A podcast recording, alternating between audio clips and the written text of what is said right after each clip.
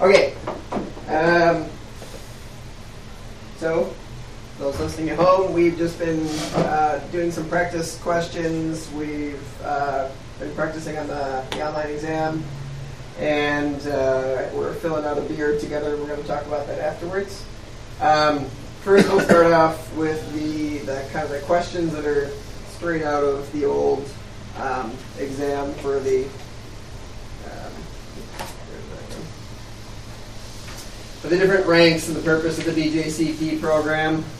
Um, so the purpose is uh, enjoy knowledge, or encourage knowledge, understanding, and appreciation of the world's diverse beer, meads, and cider styles.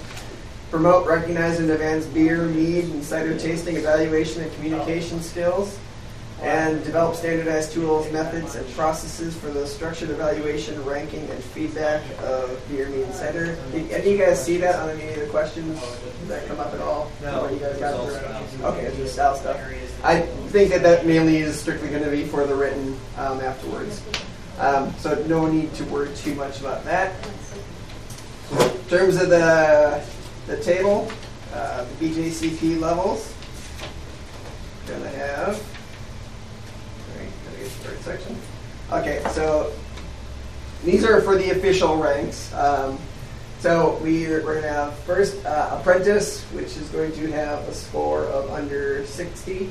Okay. Um, they don't have to take a legacy exam or anything, and they need to have a minimum number of judging points of zero and no GSMR requirements. Um, then you got recognized with the minimum score of 60. Um, they're going to have zero minimum uh, exam points and zero minimum judging points, and uh, no GSMR requirements. Then they're certified uh, with a minimum composite score of 70. Um, they don't, um, in terms of total experience points, they're going to have five. Um, in terms of minimum judging points, two and a half, and no GSMR requirements. National, it's going to be a minimum composite score of 80. Um, they have to take the new written exam. Um, they have to have a total uh, experience points of 20, 10 of which must come from judging points, um, and no GSMR requirements. Then master, uh, composite score of 90. Um, they must take the new exam or the, the old written exam.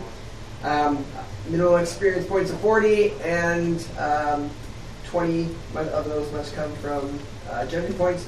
That, no GSMR requirements is necessary. Uh, then you have Grand Master, minimum composite score of 90. They must take the, the new or written exam. Um, minimum experience points of 100, 50 of which must come from judging, and they must have um, a GSMR requirement. And then additional levels all have the uh, additional Grandmaster levels all have 90 as their minimum composite score. Have to take a new exam. You have to have a total of 100 for each additional level over one, and uh, 50 of those additionally must, or 50 must of those come, come from uh, judging points, and they must have completed uh, the GSMR, or they must have GSMR points uh, built up. Okay, so that's that. Um, let's move on to the true and false. Um, so starting with 81.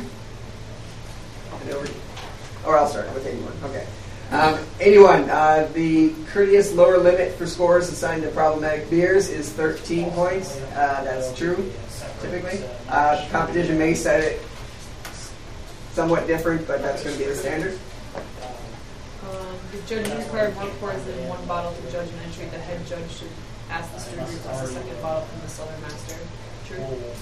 Um, that's false. Um, I'm not entirely sure why that's false. Jerome? Uh, because they're not oh, supposed they to- just that's supposed to require more powers. Okay. Arbitrarily asking for another bottle, it's just, uh, you should be able to evaluate. You should be able to evaluate. That's why it's false. Yeah. Okay. Um, basically, they're, they're, they're going back to the rule of if you can't finish it with that, you've got a problem. Um, okay, next. 83. Oh, sorry. I'll do it for you. If it's prefer, it is preferable to use ink on score sheets so your scores and comments cannot be altered by contest personnel. Uh, that's just not true. The standard kind of is going to be pencil. Uh, that's back to you, Jerome. Uh, where were we at? 84. Eighty-four. It is preferable to use mechanical pencils rather than wooden pencils on score sheets so that wood odors do not interfere with your aromas. That is true. Yep, that's true. Those wooden pencils can they smell amazing Yeah. when you start get see them in the competition. They've never smell more. All right. Uh, It is acceptable to request a second bottle to give the entity a fair chance and an accurate judging of the beer as a gesture of taste effectiveness. That's true. And frankly, if you're going to give a beer lower than a 20, in my mind, you should just be asking for the second bottle right away. If, you're, if you both, oh, if you open it and other judge and you look at each other and go, mm, beer's not going anywhere. They're not going to need the second bottle. It's probably better if the competition staff doesn't go home with the second bottle. So go ahead and ask for it, and uh, hopefully, it, nine times out of no, sorry, 99 times out of 100, it's going to be just as bad. But it's still just might as well go ahead and do it. All right. Eighty-six. Entrants may contact the judge, the competition director, or the DGC representative if they're satisfied with any aspect of the score. That's true. Doesn't happen a ton, but it, the door is always open for that to happen. It typically says that on the cover sheet. Okay. Eighty-seven, when your flight was finished, you should avoid having conversations that might distract other judges who do not yet finished their flight. True. That's true. Kind of keep quiet. The flight is finished, it's acceptable to visit, visit other flights, some travels to see where you How dare you have internal uh, false. That that's obviously false.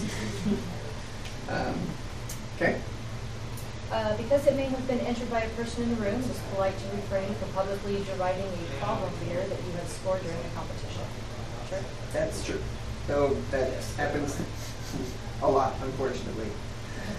Um, judges from outside the table should not be consulted on a beer unless the judges at the table cannot reach a consensus score, and then only if they all agree to the consultation. That's true. You're not supposed to be getting any extra help from anyone else unless everyone agrees on it. Okay. Uh, BJCP apprentice judges have not yet taken the BJCP beer judging exam. It's false. That's false. They have taken it and they have not achieved uh, higher than a 60. Um, Jerome, go ahead. Um, ninety-two. Novice is not an official BJCP judge rank. That's true. That's true. Ninety-three, one can obtain the BJCP recognized rank without acquiring judging experience points. That's true. You can get zero points and still be recognized as long as you got to 60. One can obtain the BJCP recognized rank without acquiring non-judging experience points. That's true. That's true as well.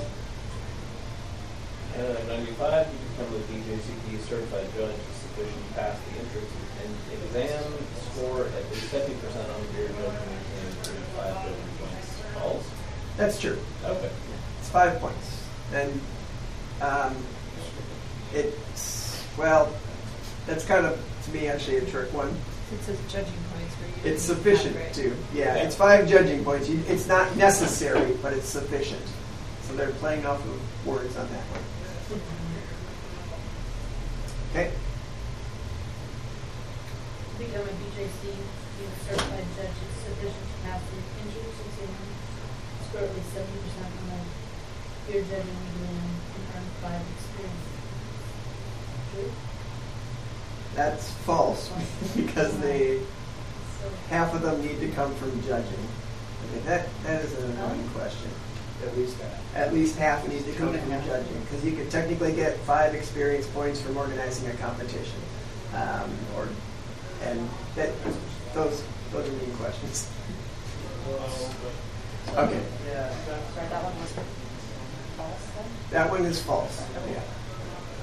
The maximum score of the beer judging exam for the BJCP certified rank is 79%. That one's that one's also false because technically you could get a hundred, and as long as you don't have points, it uh, it's fine. It basically, yeah, it, it boils down to the composite scores and everything with that too. All right, to become a BJCP national judge, it is sufficient to score 80% on the beer judging exam and accumulate 20 experience points. That's false because you also have to take the written exam. And for that matter, it also needs to be 10 of the po- those points need to come from uh, judging points as well. Okay, Uh, to become a national um, judge, it is sufficient to score 80% on the beer judging exam and accumulate 20 experience points with at least half of them from judging. Is that one 40 points?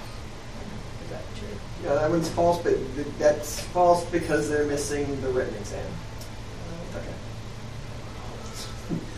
These are annoying. Um, uh, Drew, I'll let you try the last one. Uh, one can obtain the BJCP national rank without requiring judges' experience points. Did I say false? That's false. okay. Um, jeez. Okay, so those, those, if you see those on the on, online exam, make sure to read them, the ones that involve the skill level. Okay. The question I have, uh, with all these exa- uh, questions can be in the exam, Yes. Yeah. so we better work on them. basically. If yeah, keep you about it in advance. So. All right.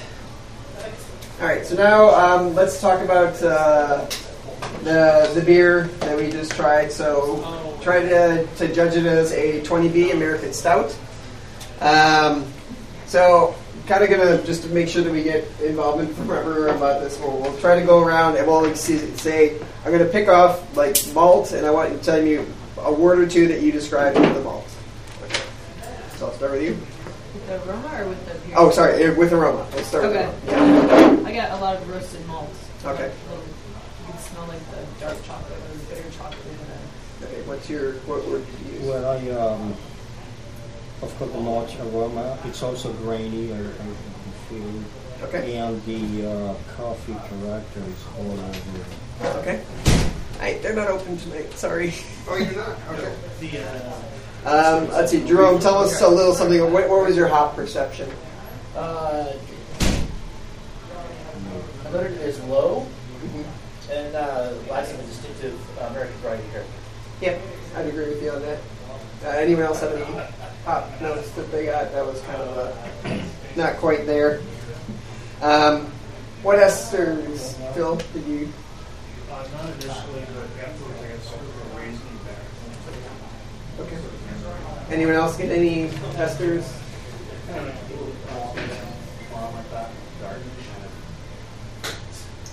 I, it seems like I always get dark cherry. Maybe that's it. Yeah, the closest I got was a, just a little burnt apple, but that was about it. It's kind of worked. Any other ar- aromatics that anyone want, wants to bring up? I got low, low vanilla notes uh, at first, kind of dissipated. Uh, some dark red fruits that uh, I associate with a little bit of oxidative. Yeah, it's like there's li- little oxidative note in there. Yeah. Okay. Um, appearance. Uh, how would you describe the appearance? Dark, well, very dark brown. Nice mahogany. Um, clarity. Yeah. Okay, brilliant clarity. Um, let's see, head retention. What do you think? Uh, the, there was a few film of both of them, uh, Okay. and then the last mention. Okay. And it was persistent. Okay. Got all. All right. So flavor. What's the big malt flavors that you picked up? Uh, bittersweet chocolate, Dutch cocoa. Mm-hmm. Okay. Uh, that's more malt over to you. Oh, I got some coffee in there. and It's a lot of like uh, varieties we've seen also. Okay. Any hops you picked up? Um, grainy and toasty. Oh, uh, in terms of hops. Oh, hops. Very low hops. Yeah, I, I got a little earthy and just a hint of citrus, but just just smattering at all. Uh, Jerome, fermentation characteristics. Um,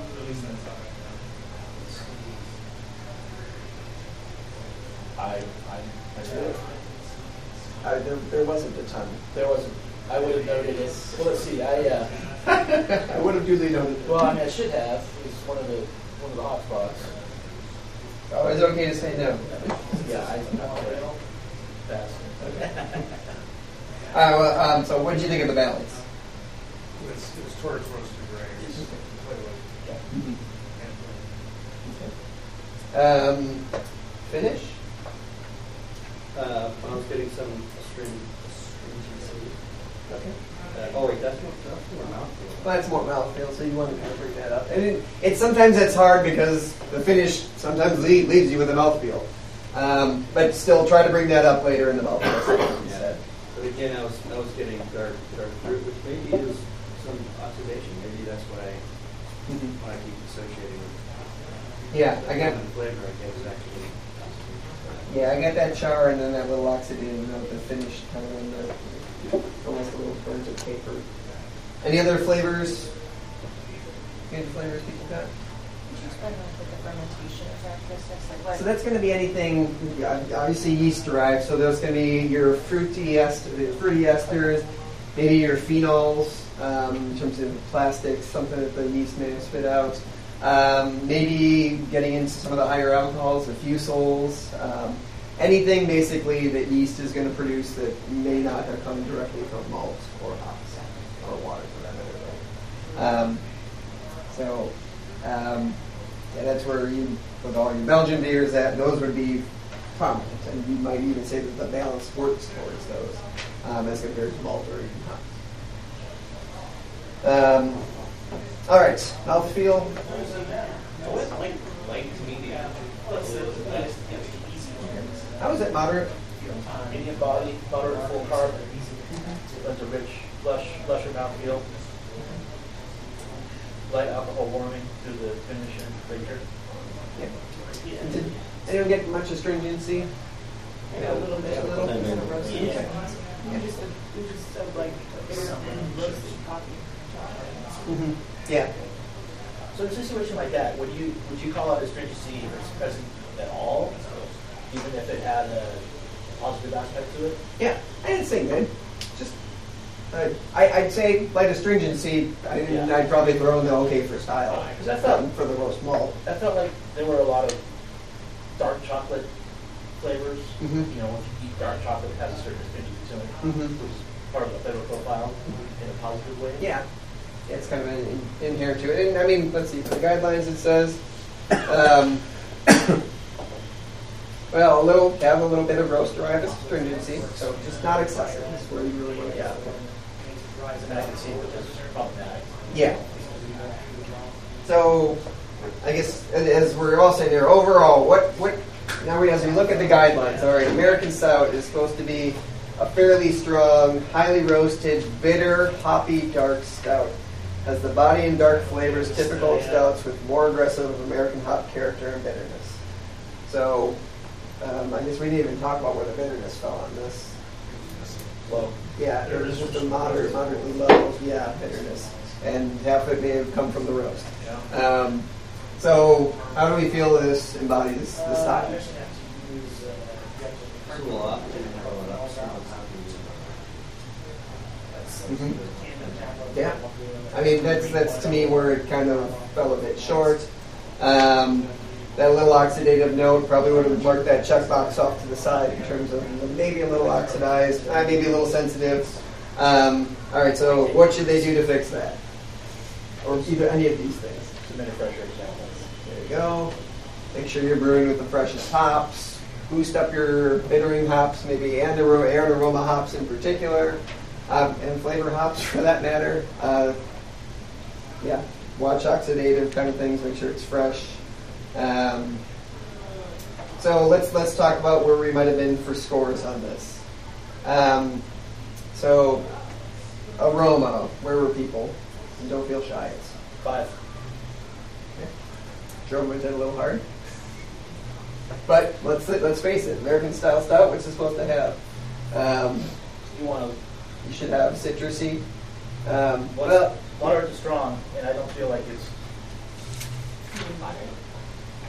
Well, moderate. I guess maybe uh, I hate it because of the hop character.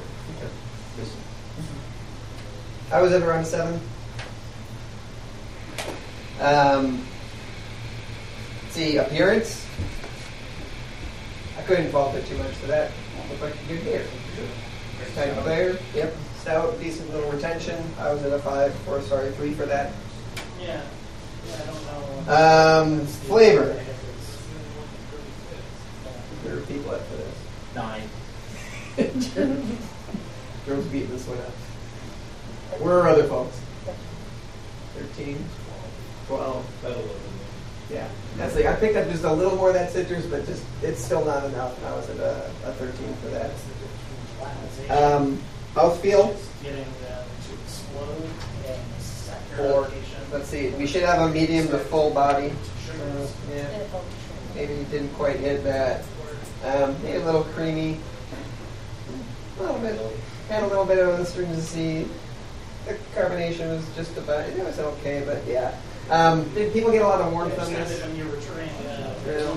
So, I, yeah, three to four. Yeah, would be in there. But overall, I mean, and this is kind of the subjective area where um, you could have hit a bunch of things earlier and it just didn't quite integrate well. Um, so it's yeah, didn't wasn't really popping together for an American style stout. wasn't a horrible beer, but just wasn't a good American stout maybe. So six or seven maybe for me. So low thirty probably overall. Jerome's probably in the upper twenties. Twenty-six. And I mean, and so yeah, let's let's think about that. Where does that stall up? Generally within style parameters, oh, it's really barely not doing that. so I mean, but I mean, it's it's got a maybe one or two flaws, and then kind of a little off the style for so. Yeah, I feel like we should be in that upper twenties and low thirties for this. I think there's no rough. Yeah, drove that way. Um, so American staff. Um, and then, yeah, I guess go, as you go, so go through it when you're taking the exam. Go through and make sure you, you after you're done that you check off. Okay, I hit malt, I hit hops, I hit esters, and like literally check it off on your score sheets as you're going through, so that you make sure that you hit them. Because if you don't, they will find it's an easy way for them to kind of say, oh, they didn't didn't completely fill out the score sheet, even if it's a no. No esters, no astringency, no creaminess. Just go ahead and throw it in there. Don't give them any reasons to, to kind of put that off. Uh, in the case where, since I brought up uh, oxidation, I should have made sure that I marked it off over on the side that I, I picked up oxidized. Um, if this was alcoholic and it was supposed to be alcoholic, I probably should mark it off over there as well, even though it's not a fault, it's just a descriptor, so it's still appropriate. If any of those things are over there that you brought up, you probably should check those off. And then don't forget down at the bottom to check off the classic example. And so let's see. I would have hit the classic example a little harder than anything else. Um, well, it's, not too bad. It wasn't too horrible. And maybe have a little more leniency on the wonderful versus lifeless, but would have taken the classics a little farther down than whatever else I thought. So, um, okay. Any other any thoughts? Once again. Don't worry too much about the actual scores themselves. It's mainly about getting descriptors out there and, and covering all the bases and then figuring out how, how well it actually ties back to that style. What were we drinking? Oh, um, it was a blend of a oatmeal stout and uh, an American style stout. So, kind of taking it down. I, I got a little bit of an earthy thing going on with it as well.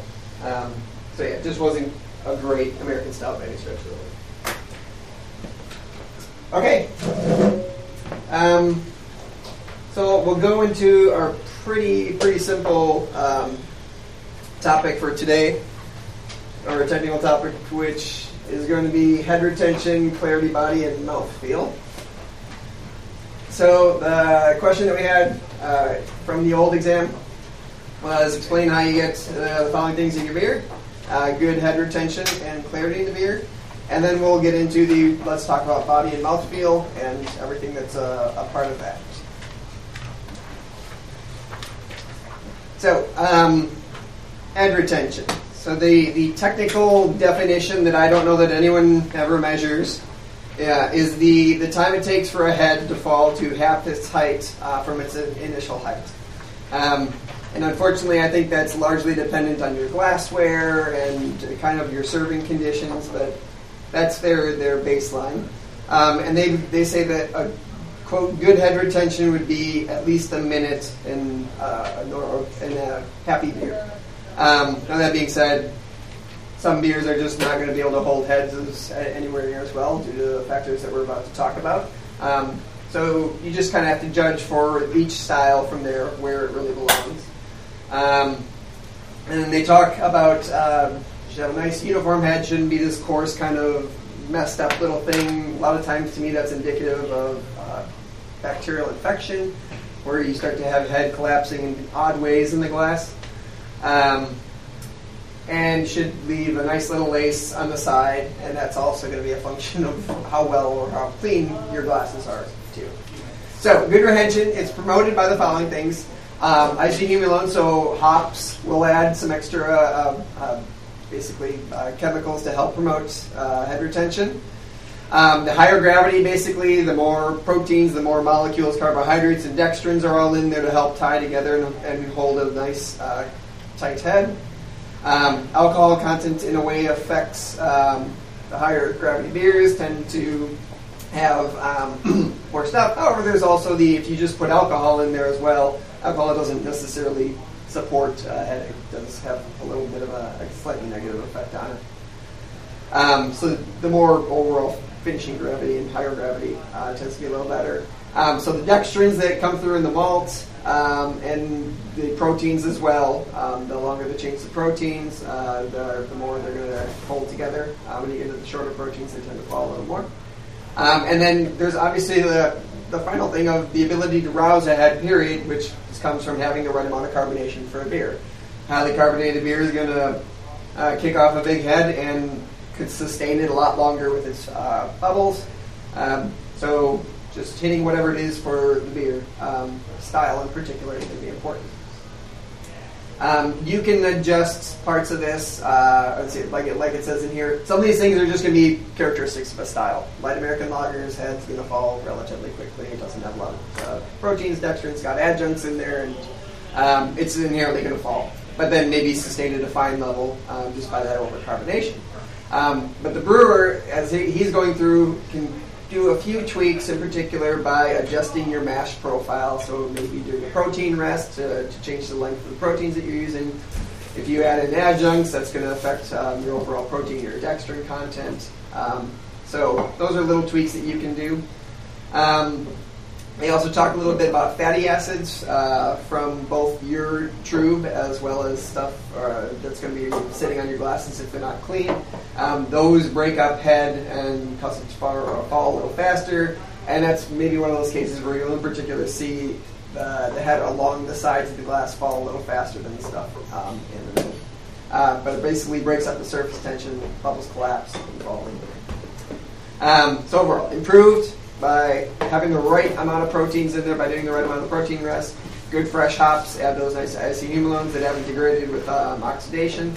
Um, a higher gravity, a higher temperature saccharification last leads to longer change dec- or change dextrins and in general. Um, so you're going to end up with a little more of those to help promote the head.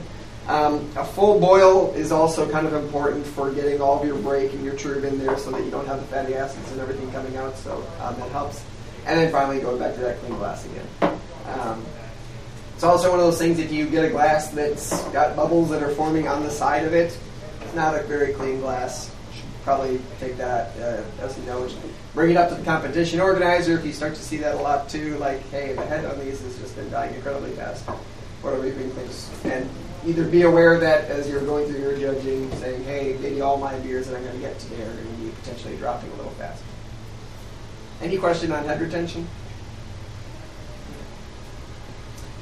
Um, clarity.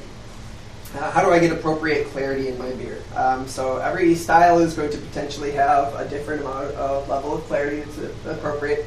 One of the biggest drivers of that is going to be um, your protein content. Um, and so wheat beers, which are going to kick off a little more of that protein content, are going to potentially have a little more of that hazy aspect as well. So that may drive a beer to stylistically being saying, okay, we can have a little bit of haze in here.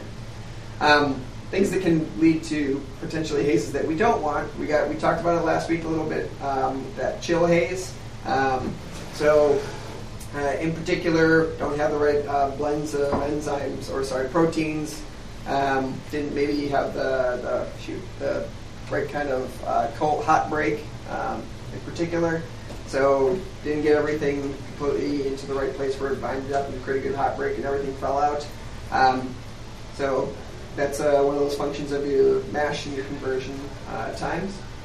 Um, that permanent haze that we talked about last time, which is getting in some of those extra tannins. Um, so talk about that high sparge temperature when we're down at a, um, at, at, a high pH as well. We're extracting more of that out of the um, the skins, the husks.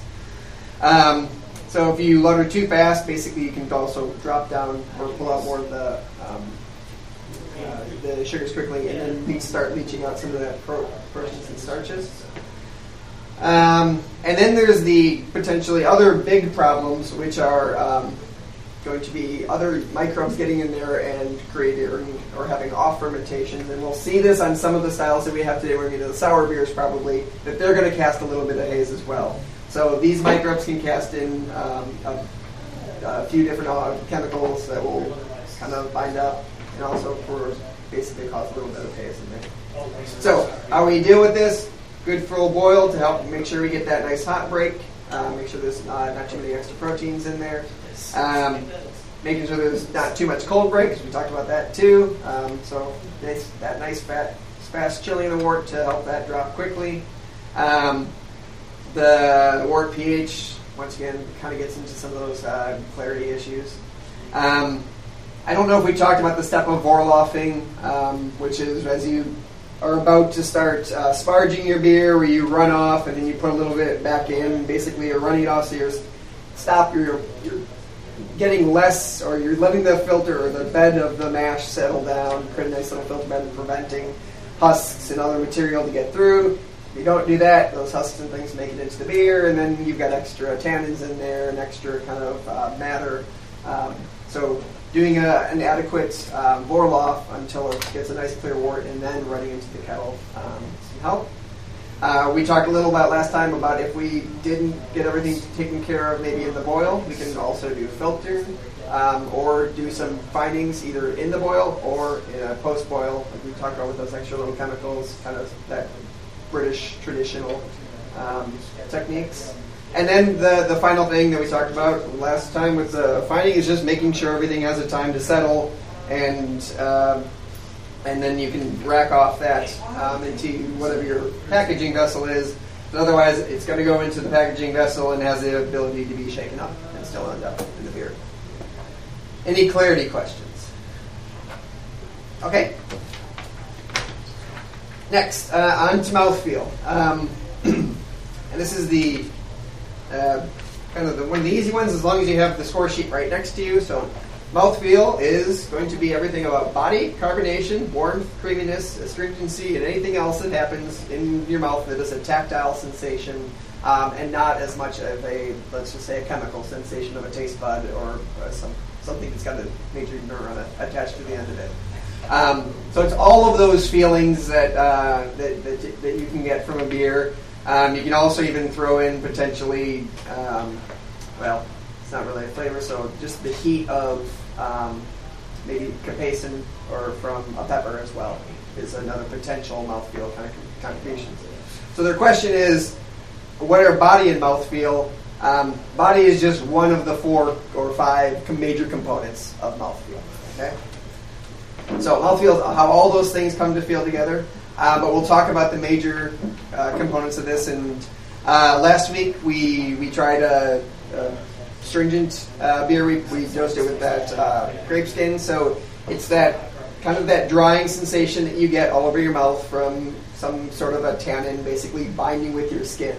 Um, and kind of locking up. You got a lot of proteins in your skin, so it's just kind of getting in there and, and creating a little tactile sensation.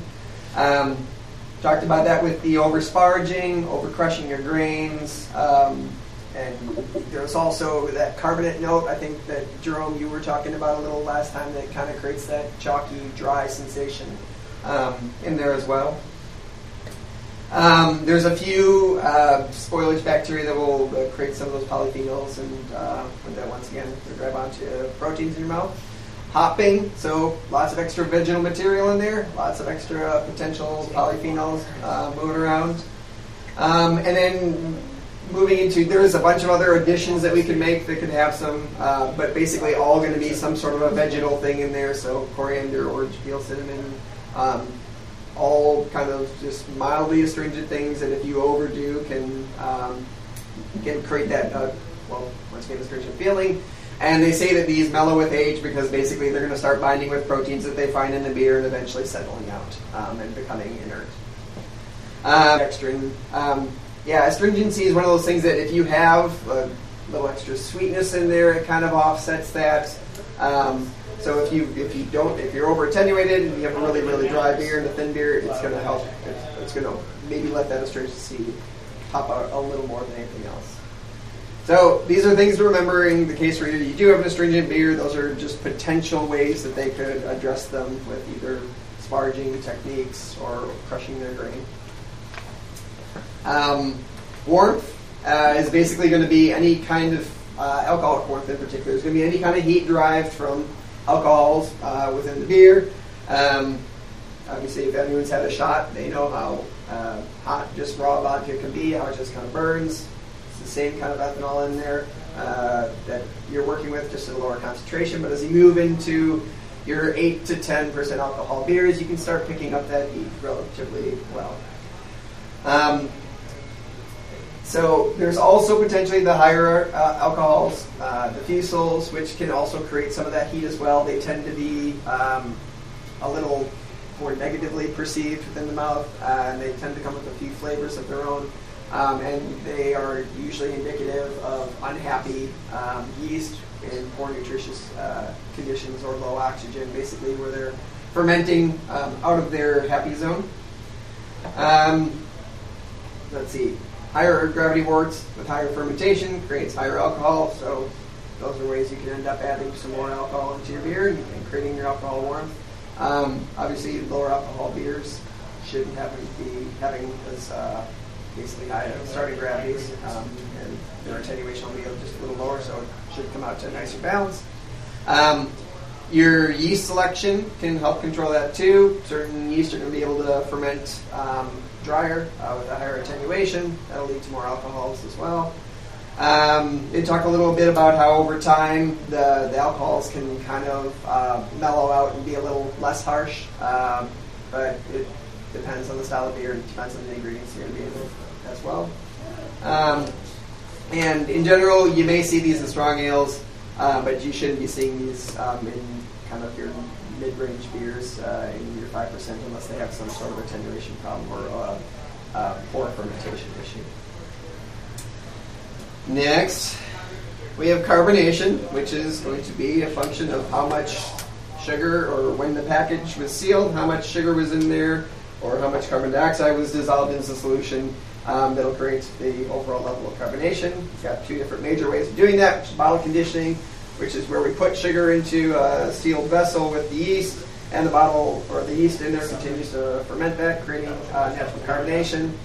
Or there's forced carbonation, where we directly force um, CO2 into solution through just either time or agitation at a higher pressure uh, to create the desired level of uh, carbonation for the beer. It's typically measured in volumes um, or atmospheres. Uh, there and within the guidelines, I don't know if they call out um, the actual uh, volumes level or anything like that. Um, but every style is going to have a different amount of carbonation that's appropriate for that. Um, so the ways that you achieve this in a beer are either going to be put in the right, have healthy yeast in there, and then put in the right amount of uh, sugar for it to carbonate in the appropriate condition. You do it while they're too cold they're not really going to ferment. If you do it at the, an ale temperature and you've got ale yeast in there, it'll give them a chance to, to dissolve over time. It takes a little time for this to happen. Um, otherwise, when you're force carbonating, make sure you have it at the right pressure for the right amount of time to get the right amount of dissolved carbonation in there.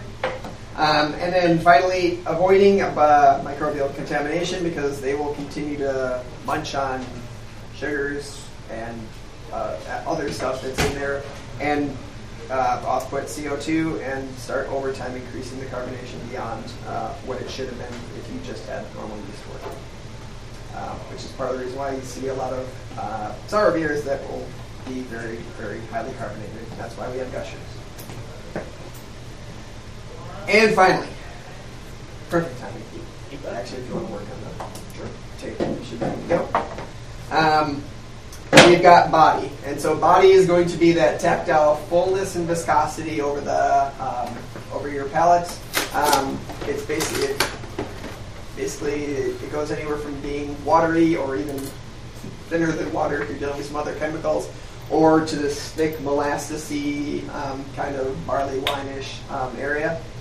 Um, so it's one of the components of mouthfeel. Um, it's typically determined by the medium length proteins the dextrins within there and to some extent the amount of sugar as well. Um, so to avoid lack of dextrin, you got to work on your mash temperatures. Uh, dextrins typically don't come through with adjuncts as much, so if you're going to be using a ton of them, um, you're going to well potentially drop your body down. That's why for light lagers, American light lagers, their use of adjunct creates a very, very light, thin body. Um, the yeast, uh, if you have a highly attenuated yeast strain, it's going to ferment more of those sugars and create a little less of that overall tactile feel.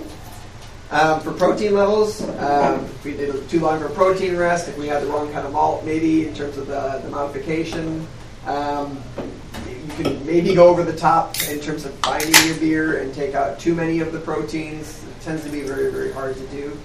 Um, yeah, let's see.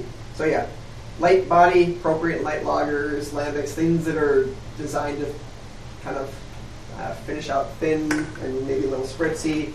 And then the malt, like heavy ones like barley wines, strong scotches, uh, old ales. Um, you'll have, tend to have a lot more dextrins, a lot more proteins in there, and you end up with a, a big, thick, overall uh, viscous uh, body. Any questions on the mouthfeel categories? I think we've at least picked up on most of them so far in the class.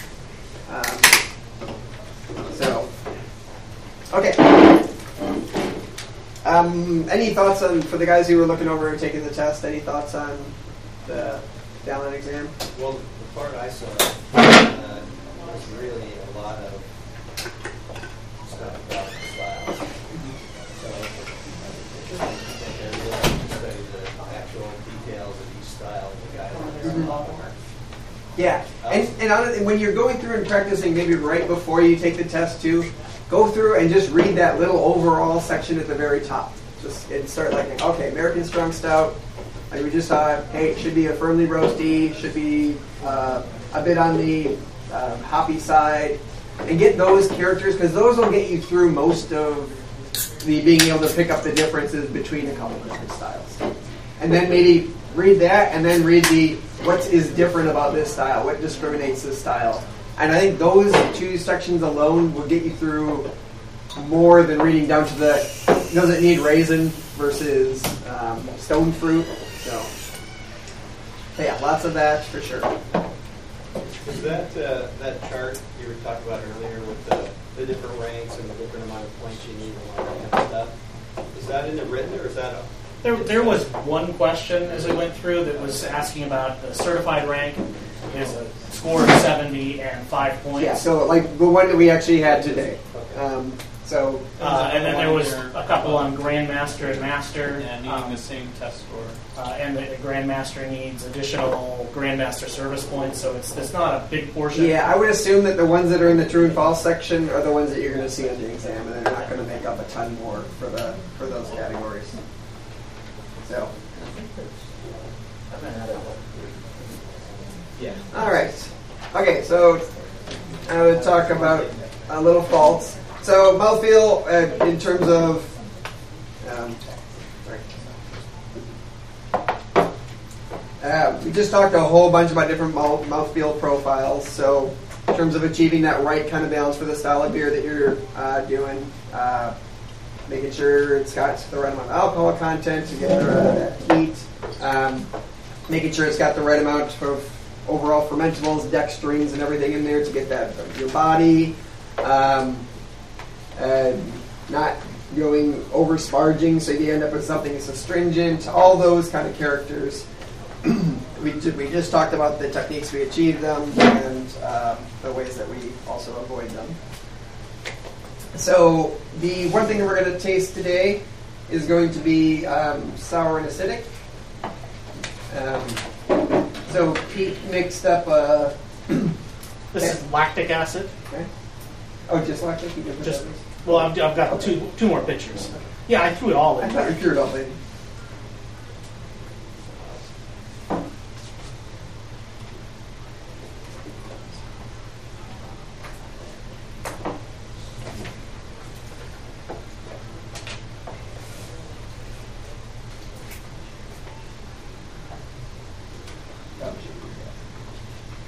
You're not getting it? Oh, I get it.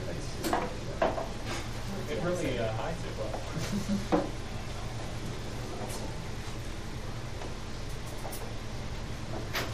So with lactic acid in particular, so I guess we'll.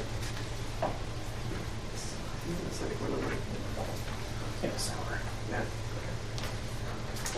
So, sour um, is going to be some sort of beers inherently aren't going to start off too sour. They have a pH that is, I mean, it's acidic overall, but it's not something that our, our palate is going to normally perceive as high acid. Um, most everything in life that we enjoy eating tends to have be acidic overall. Um, we don't eat a lot of basic things. We associate that with poison more often than not. Um, but acidic beer is going to be something that's going a little further, moving maybe down into the fours and the threes in terms of pHs.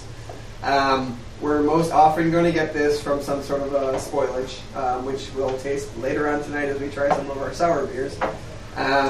So lactic acid in particular is one of the nice clean um, sourish notes, um, just kind of crisp, um, not a lot of extra character to it. Um, just really perceived as a uh, potentially strong acid. Uh, going to be produced by Lactobacillus and Pediococcus uh, in particular. Um, the other major acid uh, kind of generating uh, that's in, that's very intense is going to be acetic acid. Um, that's going to be a little bit of the um, notes, uh, but it's very, very, very strong. So that will come from Acetobacter, um, Zymomonas, and then some a, a little bit from Brett. Um, Acetobacter is the prime producer of that, and that'll kind of get a very, very, very tart um, and also have that vinegary note that comes through. So making sure that you have a nice clean beer, um, sanitize everything, um, or in the case where you make a lambic, old brewing, Berliner Weiss, all those kind of styles, American sours now, um, using the right amount, right cultures, and trying to make sure that they get a, a good start and a healthy fermentation. Okay. Any sour questions? Who's actually brewed sours here? My beers are brewed. Um, but one of the one of those things where you can really start playing around with these extra cultures and, and uh, tailoring out an acid profile in particular, and then whatever kind of off flavors that you're going to want to bring into it. Something you gotta have a lot of patience for, Yes. unless you're gonna make a Berliner Weiss. Yeah. Uh, so this is the nice clean sourness. What's coming around next is the uh, uh, lactic, or no, the acetic acid. So vinegar. Was this first one super light? Because I'm not. Really It's it's there. It's, yeah, it's a It's drop in of the finish, pH. Yeah. It's it just maybe think a little bit on the side of your tongues, um, or tongue if you just got one.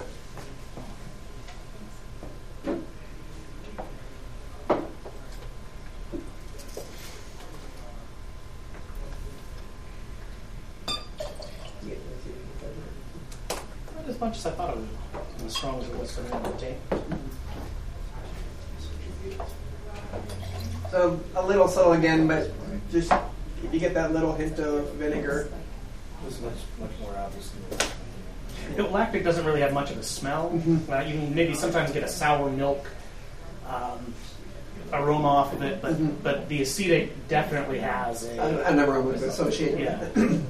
um, you know, malt vinegar, uh, which is basically what What, yeah. what you're creating.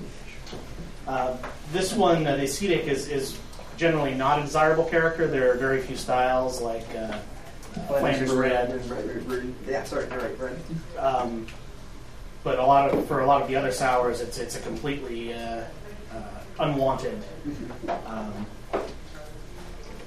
And it really hits a, a personal point for a lot of people pretty quickly. Um, in terms of whether or not you appreciate it or, or don't appreciate it. So, I, I don't know a lot of people who do. has everyone gotten it? Did you guys? Is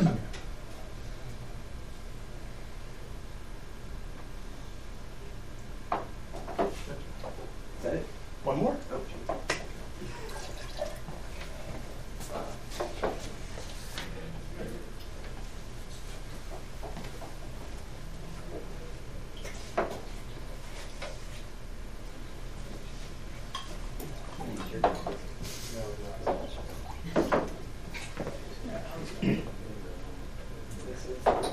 This is contamination. Okay.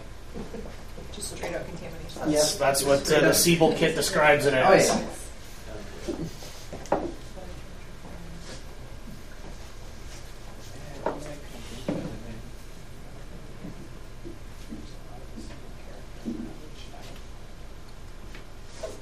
This is all kinds of things.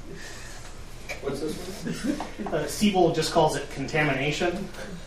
Um, It's the leftover dust from the other Yeah. one. Whatever the, Put 'em uh, all together. smells really good. Mhm. yeah. I'm gonna let everyone get a chance to. Yeah, you don't want to let go of this too, too No, quickly. No.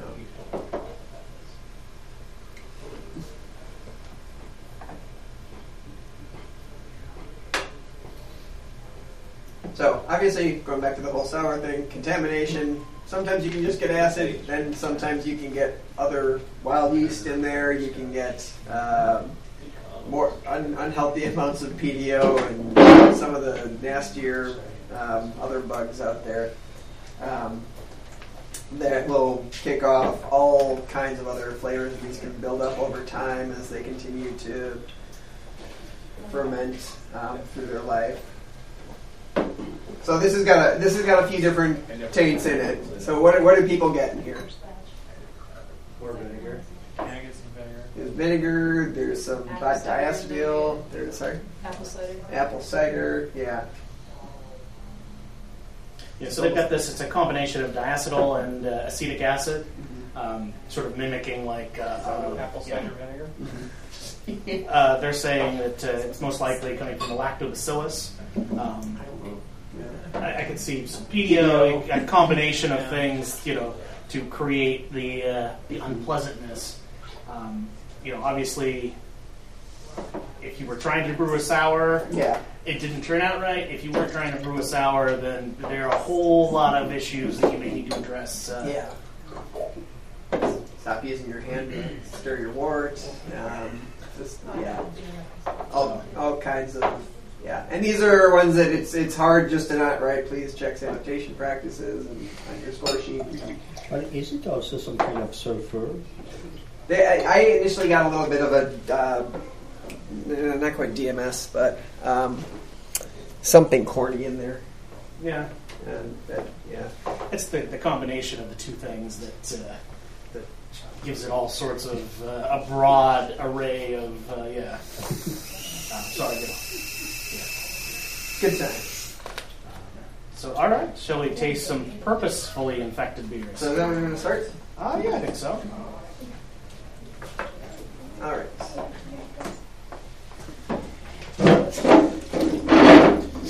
Oh, now I've made super uh, super taint. Yeah.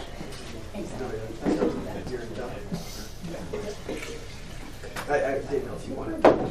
Sure.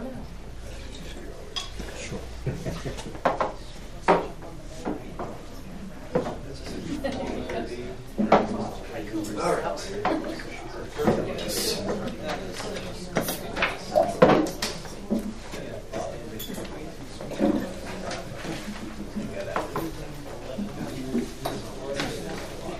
right. So we're going to start with uh, category 23.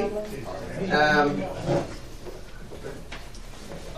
um, so you got, we're gonna, these are, I think we're, no, I guess have a few. Um, European sour ale, so working on the traditional um, uh, European produced ones. So you're going to have some German ones in here, you're going to have some Flemish um, as well. Um, starting with uh, Berliner Weiss. So this is going to be your the Budweiser of um, of these in terms of the strength and the color. Uh, we're going to be working very very light, um, tart, spritzy. Um, he's got it's for sure.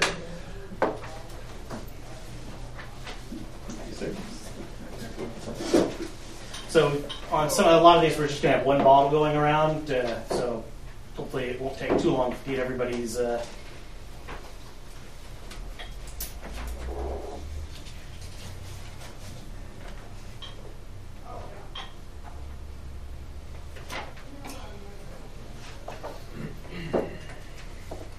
So on the aroma in this, there's that that bright lacto, lacto or sorry lactic acid um, pop in there. It's right over a bready malt, but then it's also got this kind of that fruity um, white grape juice, maybe. But yeah, I think a hint of banana as well. From Black Market.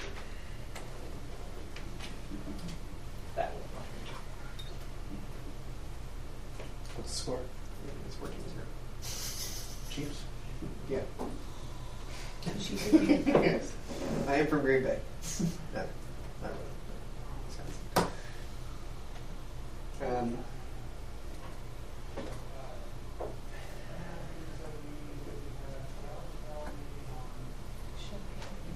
yeah.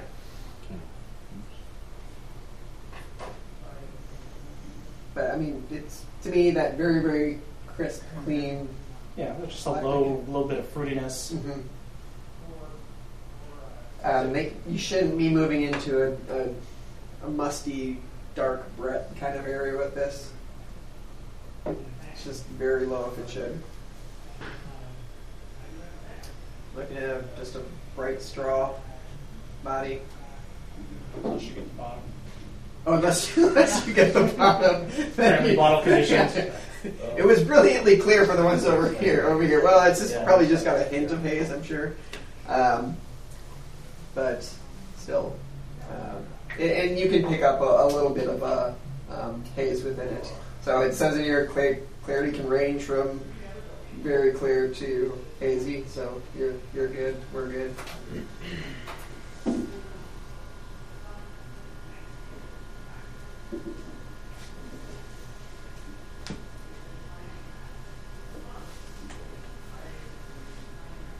It's like uh, green grapes, kiwi, Yeah. Uh-huh. yeah, Kiwi's lemon, good. Yeah, one of those just incredibly tart kiwi. toasted bread. I'm still trying to figure out the white wine grape that it really ties in with. It's not uh,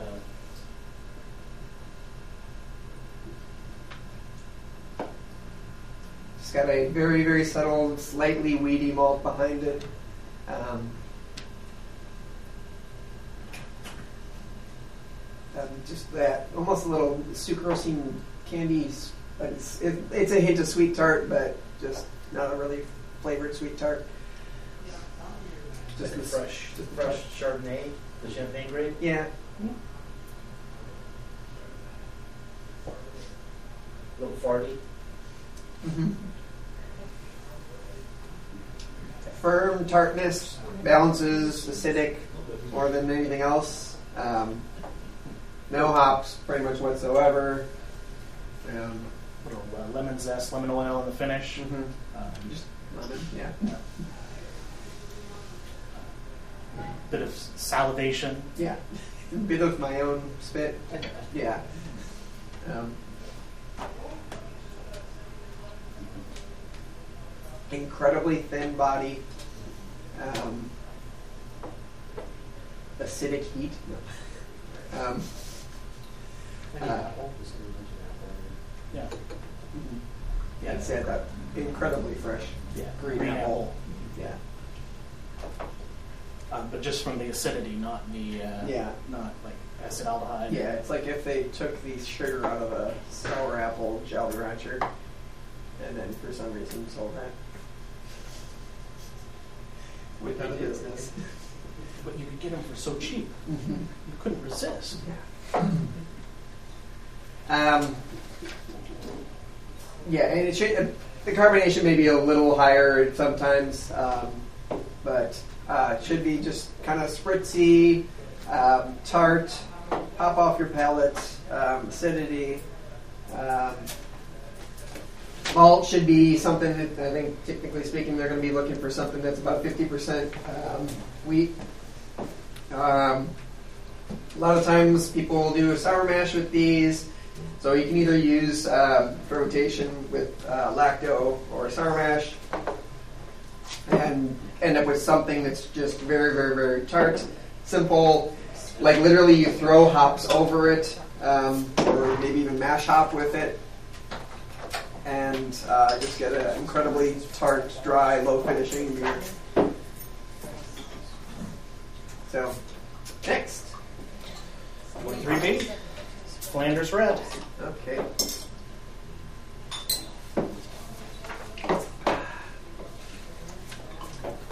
So descriptor up front, sour, fruity, red wine like Belgian style ale with interesting supportive malt flavors and fruit complexity, dry finish, tannin, um, completes the mental image of a refined red wine. All right.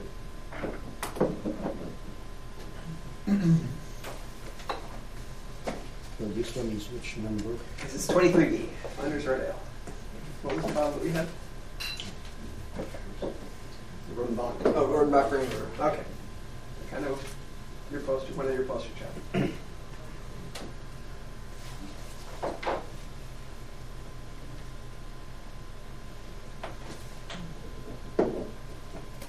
So, what kind of fruit do people pick up? Dark cherry. Yeah, cherry and Concord grape. Cherry. Concord grape, yep.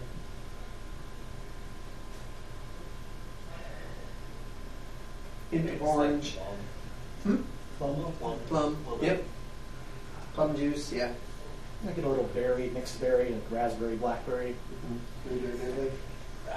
The the C-dip character.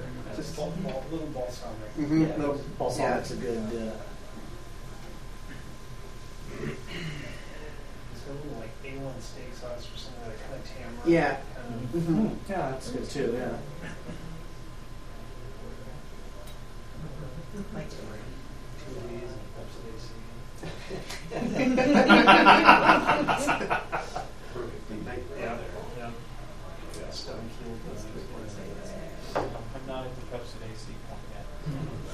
Starts to be a little hard to pick up the malt. It's just one of those. The malt has turned into the, some of these just tart for these fruit notes. Yeah, the aged. Uh, the oxidation has Yeah. you know moved in the sherry-like direction rather than uh, Mhm. you know and, and taking those fruits to a darker.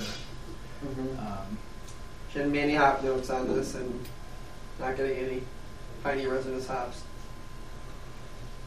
fairly cloudy. And which goes back to that we were talking about with the bacteria kicking off a little bit of haze.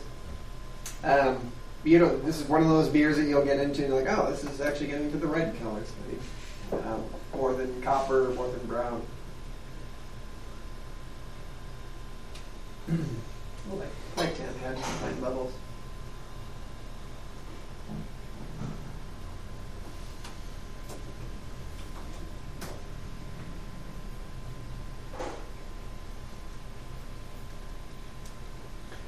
Sort of toast with a thick layer of, uh, of preserves.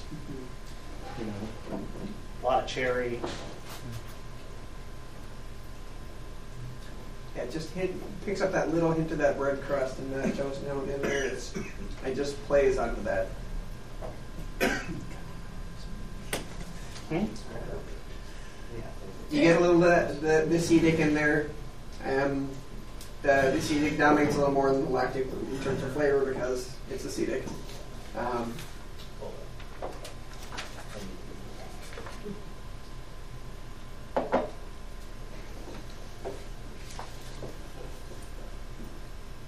decidedly tart, but it's still got a little bit of a sweetness that bounces off with it. That's kind of what makes it a little fun. hmm You end up finishing it with that afterwards. That leaves you with that lingering little bit of that A1, um, that fruit and playing with it, and, and then the fruit flies that inherently come immediately after you've opened one of these bottles. Um,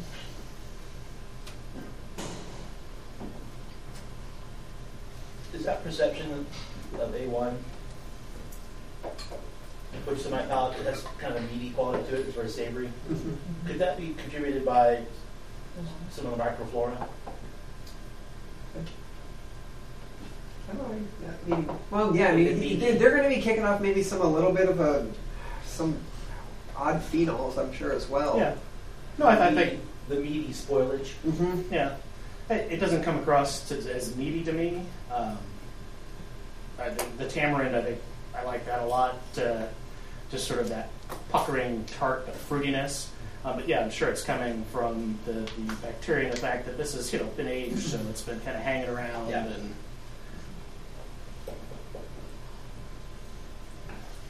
That includes a blend, doesn't it? Don't they- Hmm? Oh, Yeah. It's a blend The of regular old and apples. new. More old than the original. They, their, their beers in those wonderful huge foeders, and walking through those tunnels is one of the most, or sorry, those rooms with just foeders lining is one of the most. God blessing things on earth. Um, uh, it- body. So on this, the it, with that little extra roundness and that sweetness, it doesn't end up as quite as drying, and ends up a little bit of a just moderate body, still moderately light, um, moderate carbonation. Um, I don't know if I, I, I didn't really get too much astringency on it. Just a little little pucker, obviously, from the acid, um, but uh, just a crisp, um, intensely fruity, um, sour, beautiful, wonderful. Every day can. I like the acetic character in this more than I do Duchesse, which seems or tends for me to go way over the top in terms of pushing acetic. Um, Super balsamic. yes, ultra Yeah. balsamic. Um, but the nice, the interesting thing about this, for a malt profile, you're using like Vienna and Munich basically to get this just base character in there. Maybe throwing in a little bit of special B to get a little of that extra dark fruit in there. But then the the yeast, lacto, Brett, all those kind of things kind of go over the, uh, the top and, and work it all out. Um, take some time, maybe barrel aged um, in neutral barrels to, to help pick up oxygen. And are we actually doing a brew? Yeah. Okay. So in compared to a brune, these are going to be a little more fruity and, and tart, whereas the brune may be a little bit darker and maybe not as pucker or, or as puckery, and uh, probably shouldn't be aged in a, a barrel, as we say. so what's coming right now is the 23C. Uh, this is Liefmans Goudenband.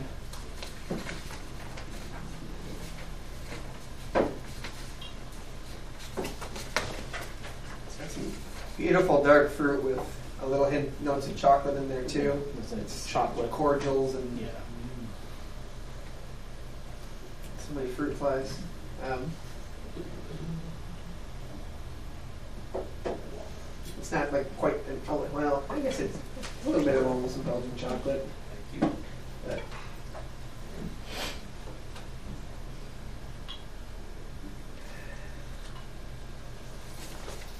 got lightly bruised plum, dates.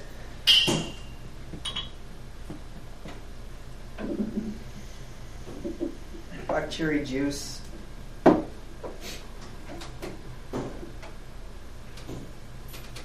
It's not quite Robitussin but hint of toast maybe, but more of it, just like chocolate. Just letting you go at this point. All right. I'm on my own. I'm happy to. Anything else people are getting in the aroma? Something like caramely, maybe, or It's like a, it's not quite dum dum, but it's like a, shoot. There's a low coconutty, uh, or coconut, caramelly note. I meant, I meant Tootsie Roll, sorry. Tootsie Roll. Um, um, no, no, it's almost more of a, uh, shoot, what's the kind of caramel on a stick? Sugar daddy, or, is that it? Slowpoke? Slowpoke. Uh, Yeah. Make sure Daddy remembers the same thing.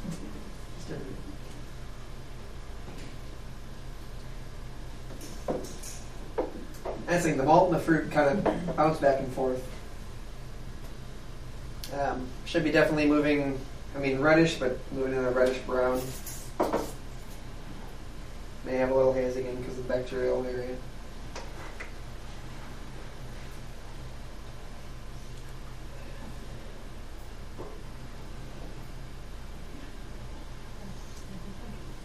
I think of a black raspberry Tootsie Pop, maybe. like the. Yeah, it has like a hard, hard candy, Mhm. like.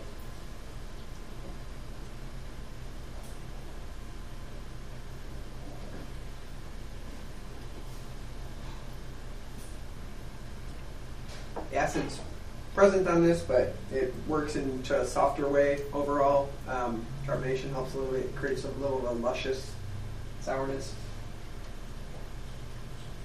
Chocolate comes through. It starts out with just sort of little toast, little chocolate, Mhm. and then there's sort of an explosion of fruit, Yeah. uh, you know, cherry, Cherry, cherry cordial. Mm-hmm. Yep. Hint of Nutella. And that initial pop.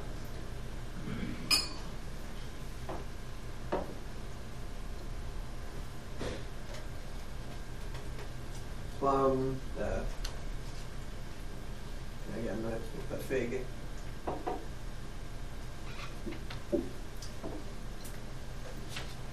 And you end up, it's just like you kind of start with that lingering balance of flicker back and forth of toast and chocolate and fruit.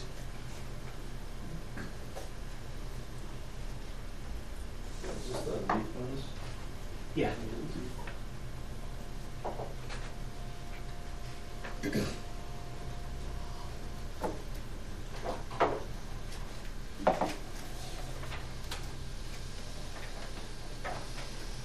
More fruit flies.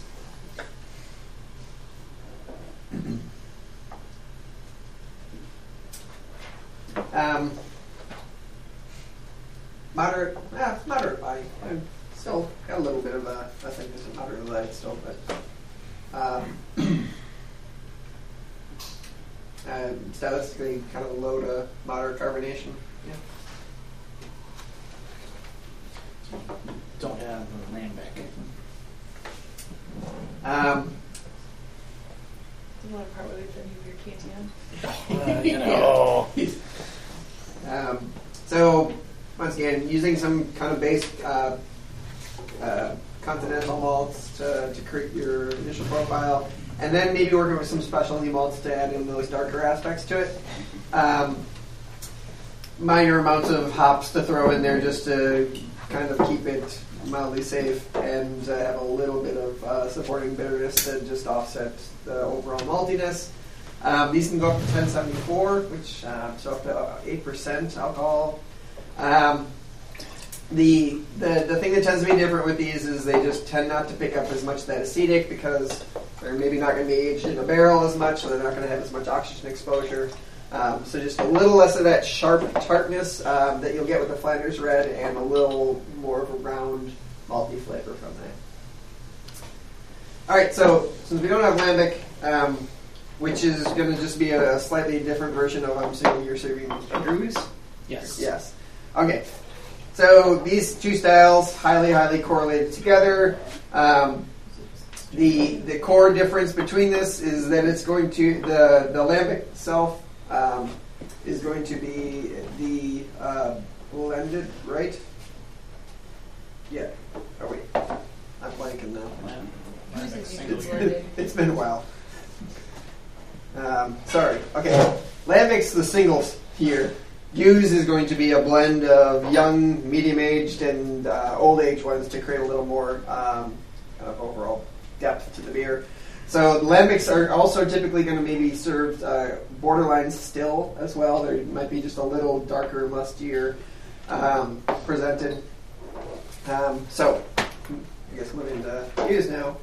Going to be a little brighter to carbonate this up a, a bit more and kind of push through a bit more of a, uh, well, dirty and all sorts of character.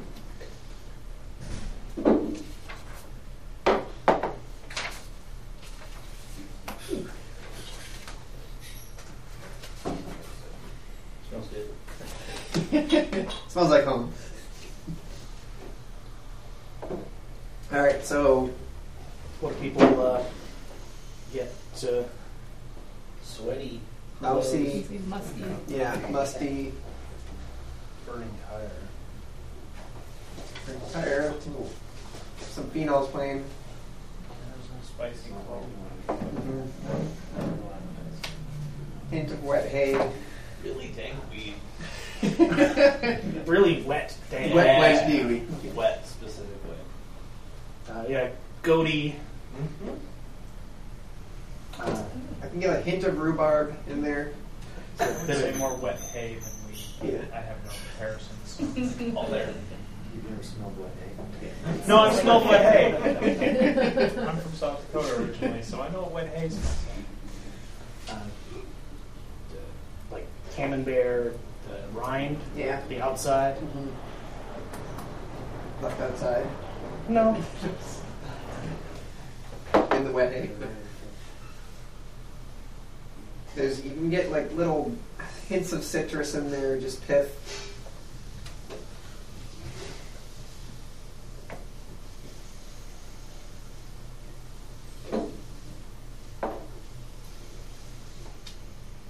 Sulfur.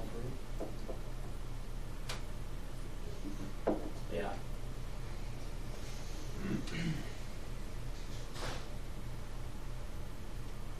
Yeah, these match like maybe even not lit, but yeah.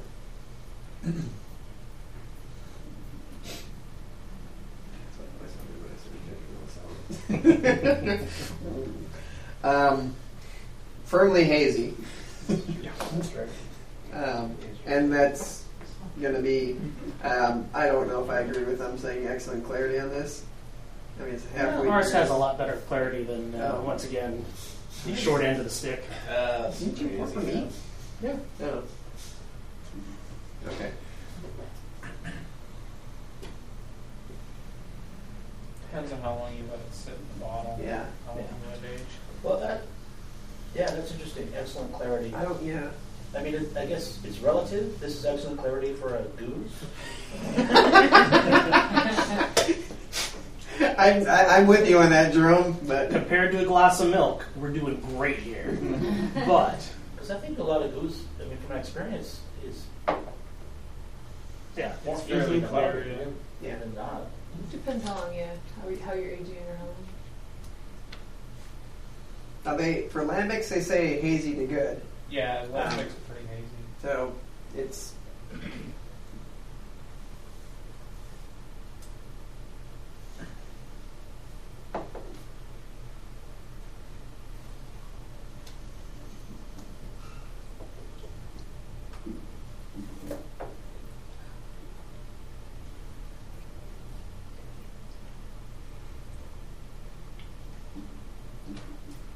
get into the sour character that comes through. Kind of get a like a soured bread. It's been wet for too long. Um, left with that goatee. Um, pla- even a, a hint of plastic for me as well. Um, just that, that kind of that burnt rubber or burnt plastic. Not quite electrical fire, but yeah, it's not too far off from that. Got some peat bog. hmm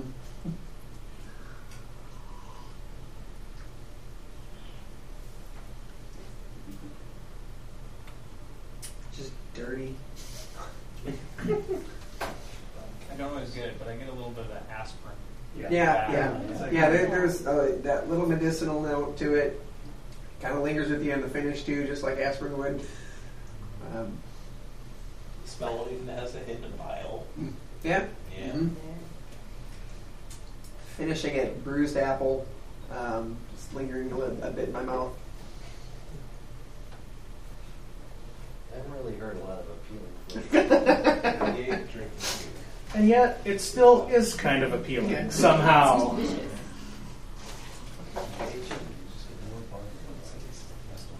It's got, I mean, the. Oh, the target. You're salivating, okay? Got a good firm tartness, but it works in a bit with that, that musty character. Fairly, fairly thin body or moderately light, I'd say. Um, but it still coats your palate and a little bit of astringency in there. Obviously, that, tart. What? How strong is this? Just like five? Or Usually pieces are light, like four to five, I think.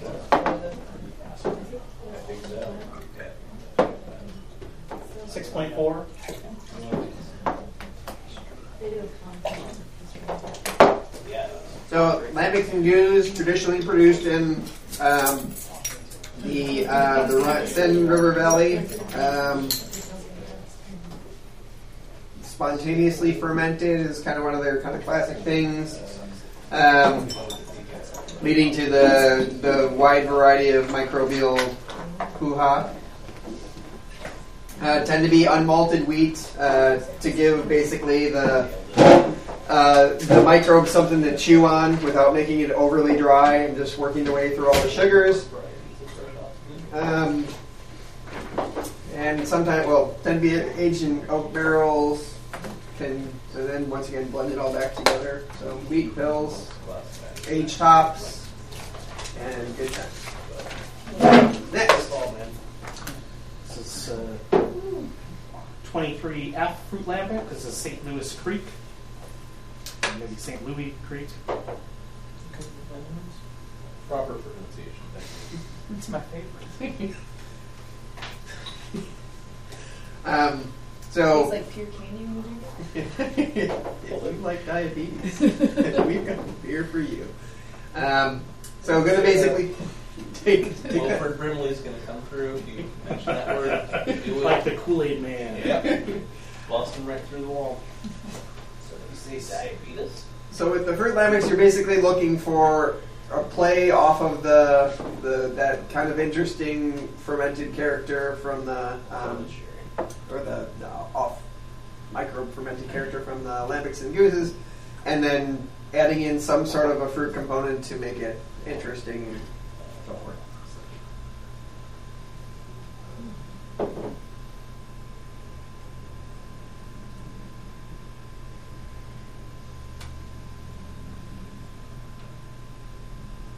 We have a nice dry date. Yeah, that's strongly Uh-huh. like dark cherry uh, juice. Pie cherries for babies. We're going to get a lot of that kind of Yeah. cherry sort of Same taste when they uh, ferment it my plum. What was that? It's the same taste when they ferment it my uh, plums. Plums. Oh, yeah, okay. yeah, that's.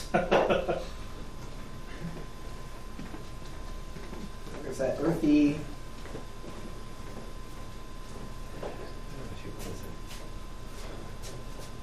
got some right there. You got it Unless you poured it. There's a hint of nail polish stripper in there. Yeah, there's something Avon Yeah. about it. Yeah. Little rose journal. But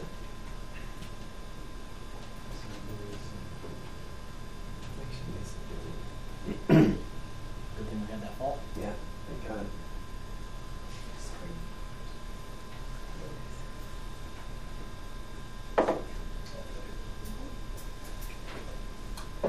Pale straw, no, just kidding. Um, deep, deep red, garnet body. oddly not brown colored head.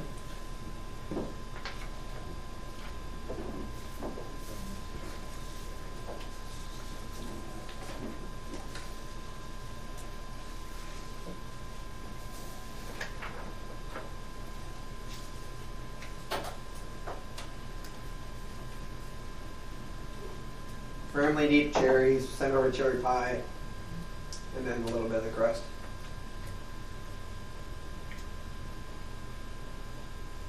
We put stuff like yum on that Yep. You'll roll impressions, yeah. Yep.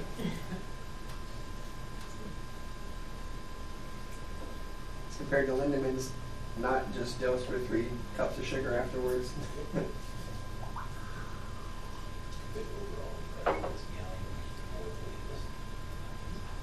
but still got a little sweet that kind of carries it through, helps the fruit express a little better. So I'm saying if you get the incredibly dry versions of these, it's just kind of a yeah. There's fruit there, but it's yeah, it's kind of um, so that's why they put just a hint of little back sweetening in to, to make it pop.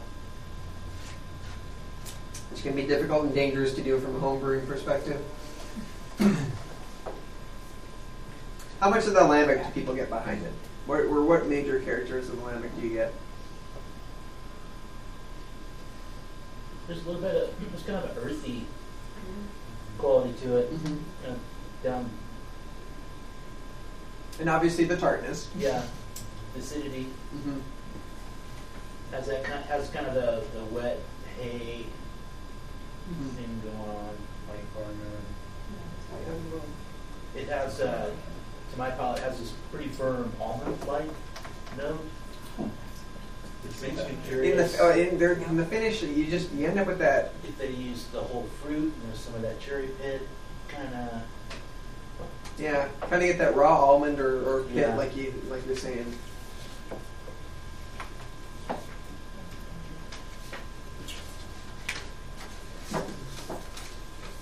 Um, yeah, just it enough mouthfeel to kind of carry everything through.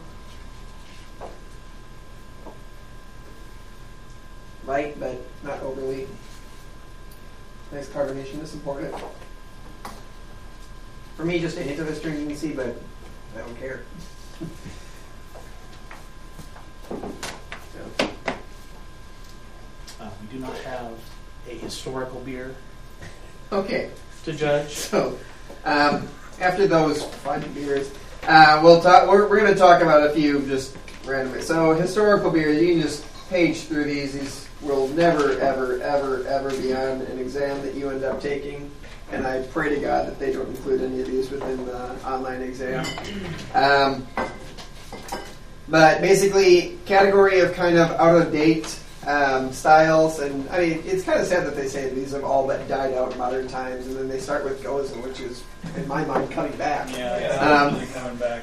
So, um, but that being said, Gose was never in um, uh, the guidelines uh, originally. They're they're trying to find places to allow people to meaningfully compete and not just be going up against another 23 specialty category and uh, against an American black ale. Um, so Gose, they're going to have uh, some interesting tart fruity notes um, and then tie in some spice uh, kind of character. Kentucky Commons has got this old like sour mashes uh, character to it, um, and then just kind of a what do I want to say? It's one of those other classic styles from. It's only the other state classic style in America right now.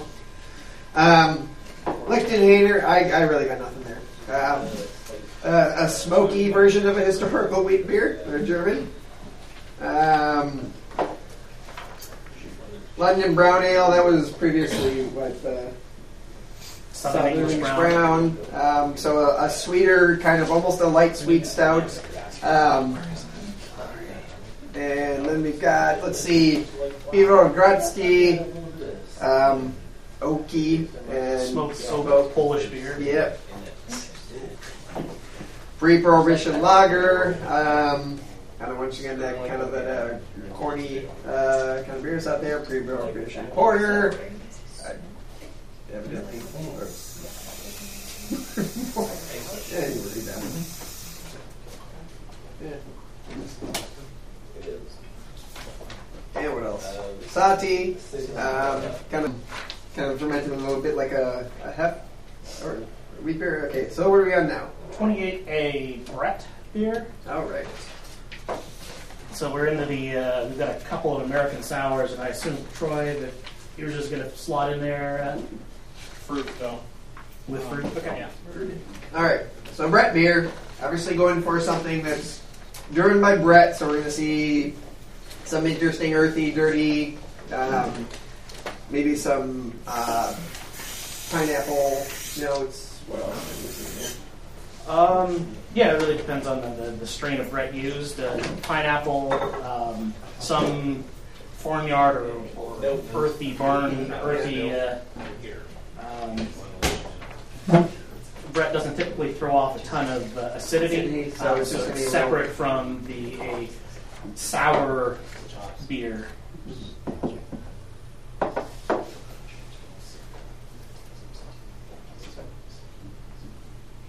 It's a nice, interesting melon, but uh, um, It's really perfuming, uh, and uh, it's like a rose scented hand soap.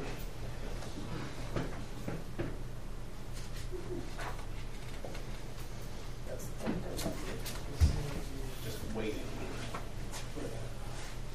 apricot, lavender, Lavender. hibiscus. Yeah, that's a, that's a gold rose. I would have done hibiscus. She's right.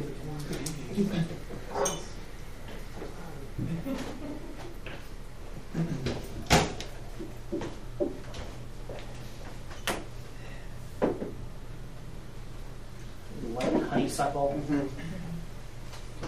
Wax again. Yes. Beeswax.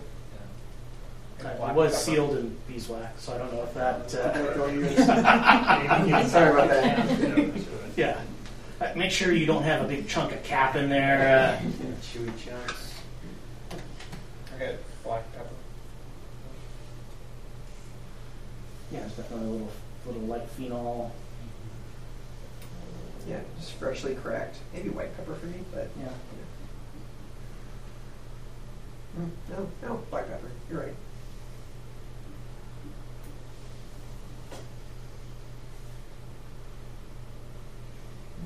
It's just that underlying hint of juiciness. So I don't know if it stayed fairly clear all the way around the room, but our initial pour was. It's not too bad. There's no floaters in it right now, Yeah. so. Well, It's clearly, uh, you know, devolving as it uh, moves around the room, but uh, it's gold body.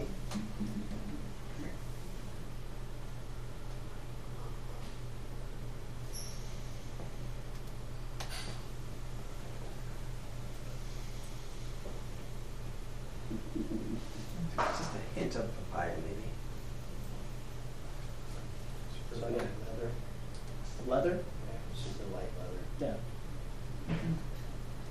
I get It's a combination. a ton of pineapple in the flavor, uh, with that pepper. Um, Kind of saison, kind of black pepper. Mhm. sort of.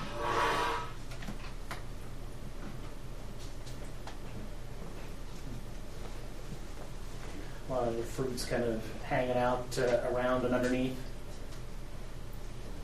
See, there's a, for me, a little sulfury kind of, uh, not quite party, but this is must be drain cleanery note. Uh, well, not drain cleanery, but drain note. Um, Banana. yeah, but not a happy banana. Sad banana. Almost like the banana skin. Uh, or banana peel Yeah. afterwards. Yeah. Yeah. Almost a little tannic.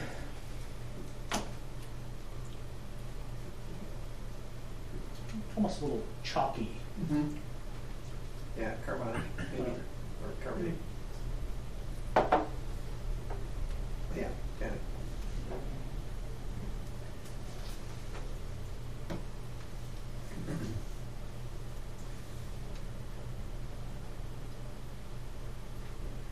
Does anyone get cheeses or not?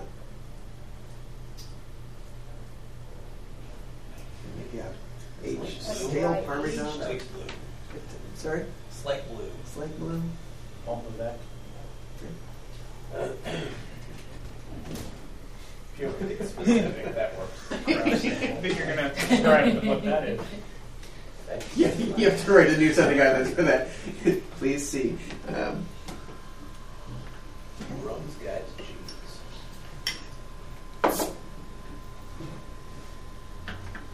so, and I mean, how do you guys describe the acidity on that? I mean, it's just, oh, okay, it's just that little hint of acid to it. And, Compared to the last. yeah. I wouldn't say it's particularly acidic. No, I just think it's just the than- No, combination. that's what I'm. It's just barely like, oh, yeah, I guess this is probably not the. uh, Well, again, that's it's and that's part of the, That yeah, would that's part of Brett. Trip over that wall. Brett doesn't produce a ton of acid. Um, so once again, you can go all over the, the board with this style in terms of um, the, the expression, but uh, when when the entrance en- put it in, they need to kind of give a base um, base beer, or at least an idea of what's going to be happening with it. Um, and maybe there's a bunch of different strains of Brett out there. Maybe tell what kind of um, strain they particularly use for this. Peter. mixed fermentation sour beer. This is a, the Tart of Darkness. So something distinguishing maybe for the Brett beer is that it's going to be dry, highly attenuated, and not too too sour. As we start moving into the, the mixed sour beers or the mixed fermentation, you can pick up both that Brett character, maybe some other Pedio characters as well, and some of the acidity um, to, to kind of carry it through. Um, and this becomes important for discriminating between these styles, um, which will never end up on exam, but we're tasting many now. because it's fun. Does anyone here hate sours? It does. Good one. Why would somebody do that? I don't know. Poor childhood. dropped on their head.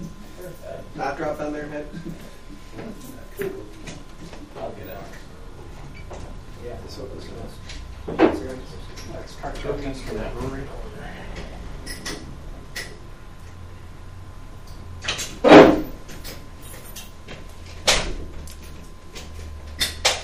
So, do I need to call you back? Or are you going to say Okay. Uh, So, what are people getting in the aroma for this? Oak. Hmm? Oak. Sleeping. Oak. Oak, okay. Oak. I'm going to. No vinegar, okay. Cocoa. Yeah, Dusty, dusty cocoa, graham cracker, graham cracker.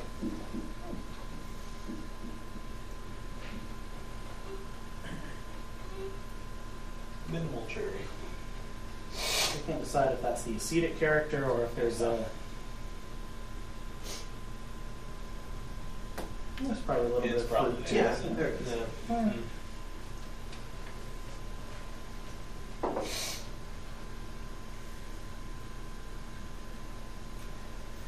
It's a light resin, but not hot resin. Tar, maybe.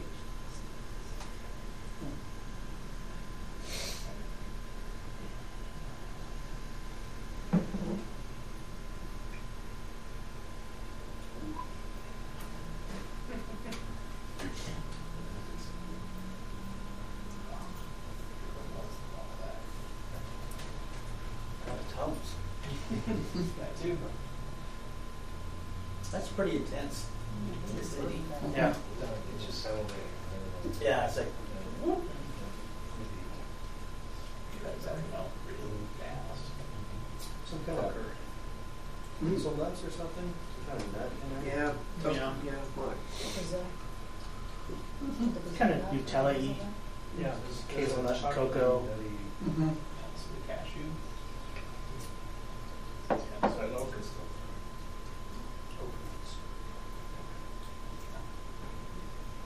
Certainly goes very quickly through the flavor profile and that acid that just goes. bing.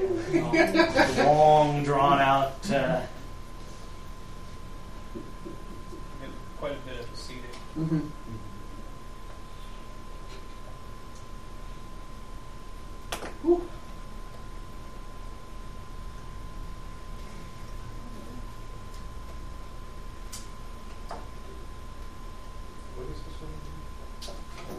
That's hard to Hard darkness. Yeah, the the, was gonna- the the the cherry is just hidden kind of towards the back, dark cherry, but that's sweet.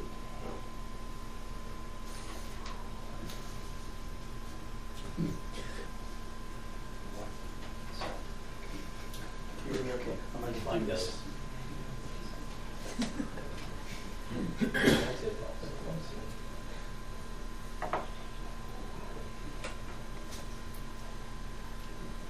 Yeah, This was that's some from weird. It's gonna get weird though. Yeah.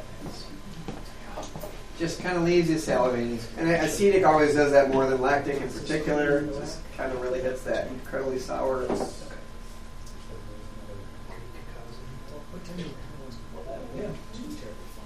Um,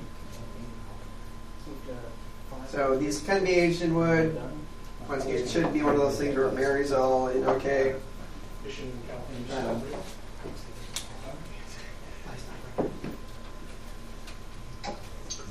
um,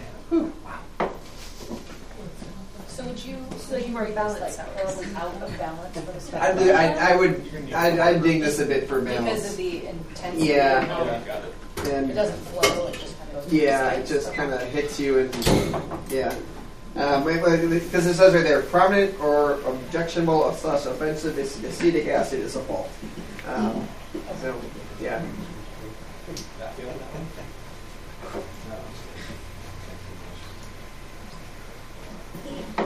no, Brett Beard to bring that down. Um, style can be all over the board in terms of uh, malt profiles and everything, but they entrant needs to give you a hint at where they're going with it, so um, so they can kind of figure it out.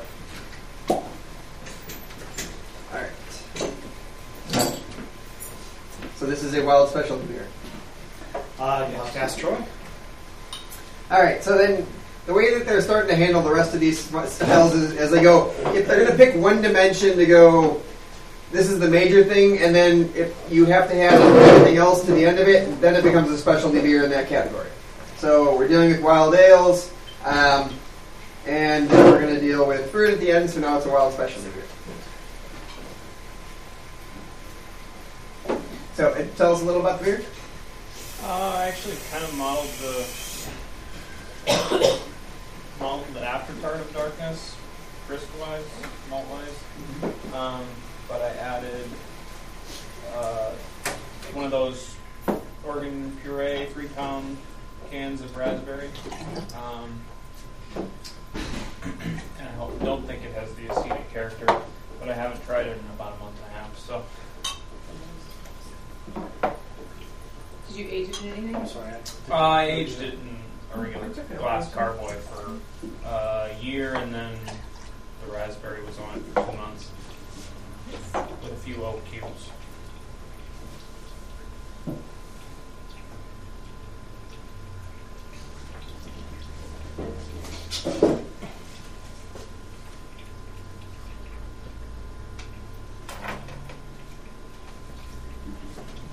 You say you're right.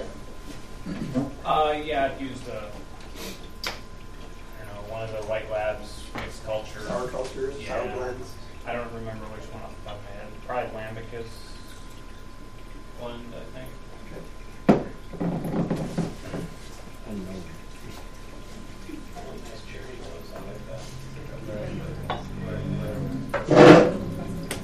Sort of flips back and forth for me between raspberry and, and cherry.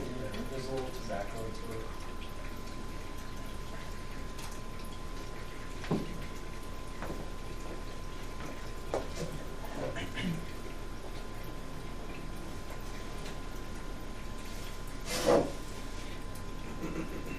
But definitely worked with Oregon Puree and that's the Oregon Puree. Makes you feel good that they're not just faking putting it Oh in. man, that's stuff! I was surprised using only a three pound can that I got that much out of it. hmm Three pounds and five gallons? Mm-hmm.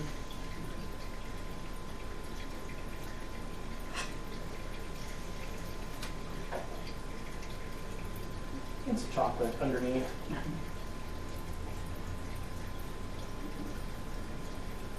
A little bit, yeah. Baker's chocolate. Well, no. Just cocoa.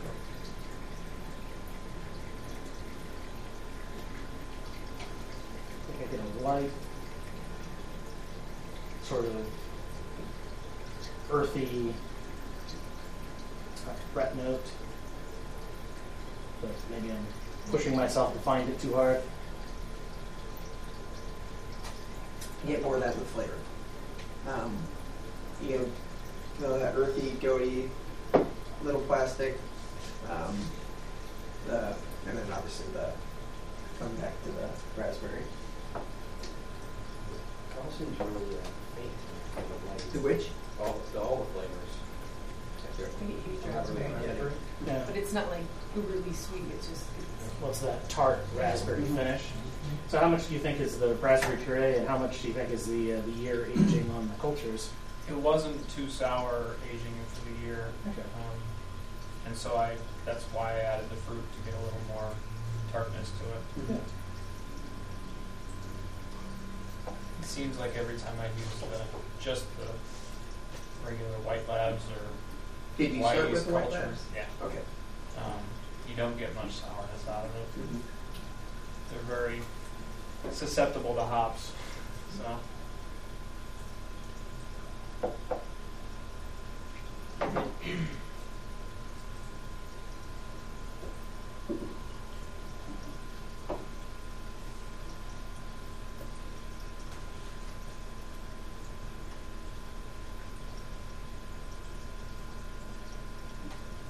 It's cola, Mhm.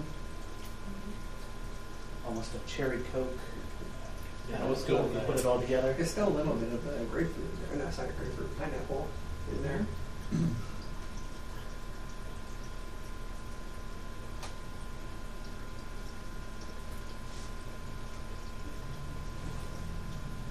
The finish leaves you with a nice, interesting blend of everything. It doesn't take one thing for. I mean, there's the raspberry still still comes through, but I still can get some of the the I guess the earthy musky notes. That soft hardness to it. Very pleasant. Yeah. And especially after we just drank. Yeah. Soft. Yeah, it's like, I don't remember Terry Darkness being that acidic, but Yeah, this is downright sweet, cloying. Um, it's It's terrible. like a Russian imperial stout compared to.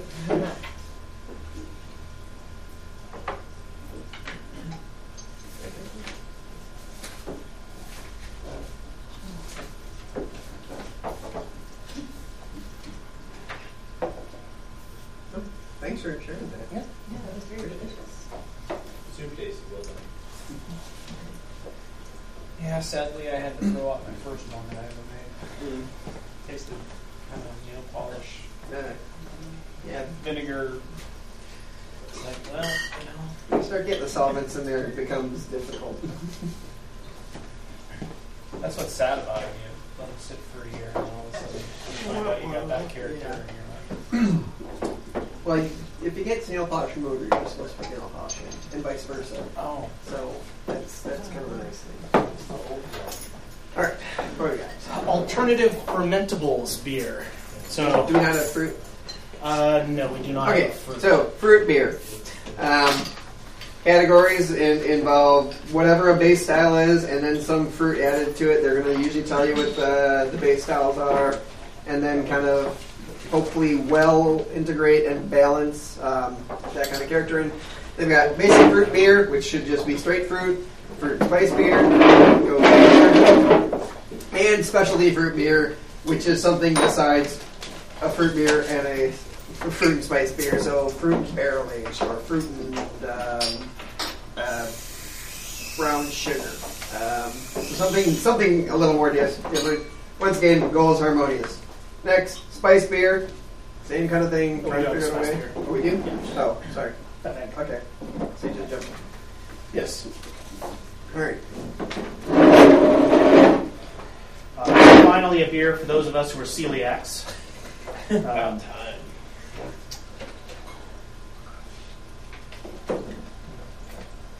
What was this one? this is uh, New Grist. Is that it? Okay. question. Sure. Category? Thirty-one. Thirty-one. now. It's not sugar beet, or sure. Well, no, it's 31 A, Yeah. right? So we got alternative grain beer and alternative sugar beer. Um, the sugar beer would be fermented with something like a crap ton of molasses, brown sugar, honey, table sugar. I don't know. This should at least have a non-wheat um, grain to it. Sounds like apricot schnapps. Yeah, see, I just think it's uh, good and plenty to me. And this is, you guys talked about that last time. No, this is good and plenty. It's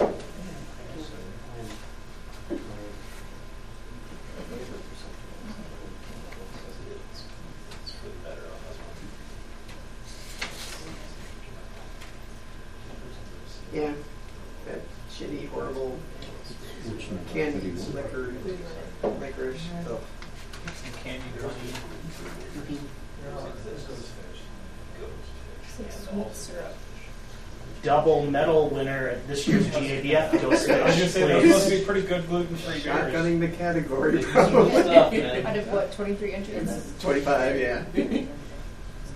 You have to assume they put in five. All of them. Mm-hmm.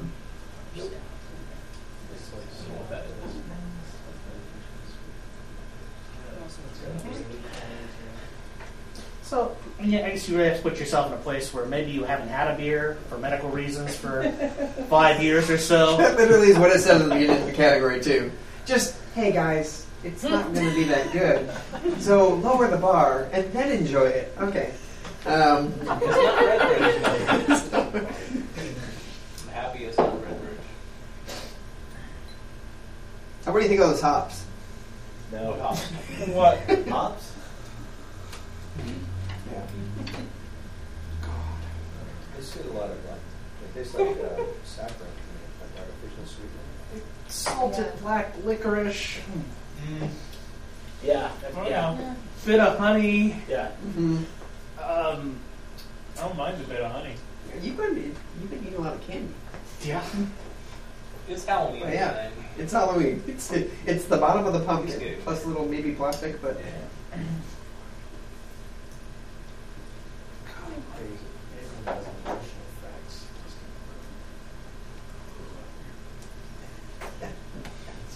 I think they're changing the laws someplace though where you have to put nutritional facts. And it says it's, it's okay to include the gluten, or the gluten removal beers, so that'd be like Omish. yeah, that, Where they've used So uh, that- blue that was- Clarex. That can Yeah, you safely can go put in. that- I might that's just cheating. This- Yeah, for this category, Yeah, this guy. I mean, come on, it's the. Never mind. okay. That's not alternative at that I think there's still a lot of debate in terms of the safety of, of using the uh, the enzymes. Mhm. Um, you I- know, yeah, I've used it on a stout, stout of mine. Gave it to this guy who was celiac, and he said, "No, that did not work." Um, but that was just because of much work.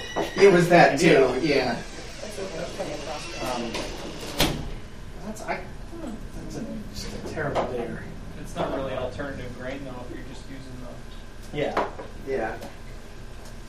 So, I mean, hopefully they're gonna. Well, when you enter this, they should probably enter a base style and talk about a little bit of what their uh, alternate ingredient was, and then maybe you should think, all right, if I'm thinking maybe, mainly spelt on this, here's maybe the profile I should be expecting, but. Um, but I swear to God, you gotta get lower the bar in these. Keep lowering. Yeah.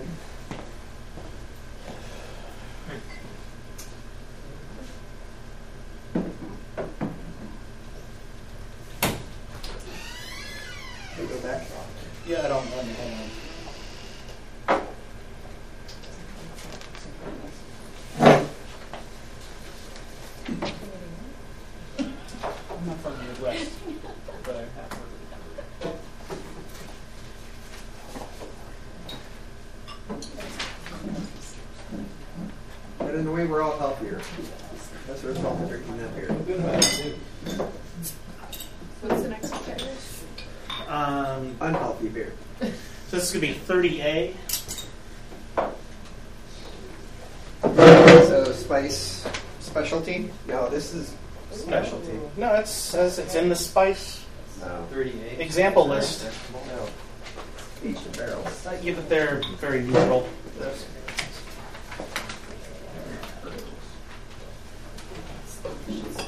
All right.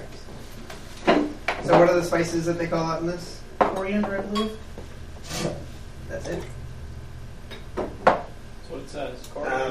Style, maybe. Is this anything? It's probably I believe a strong Scotch. Okay. Part of Scotland. Well, you get coriander, oh yeah. and you get you get Scottish behind it. So, touche. They, they, so firm coriander pop right out the front, and then that kind of folds over into. I mean, well, yeah, just kind of comes top, I guess, a bit.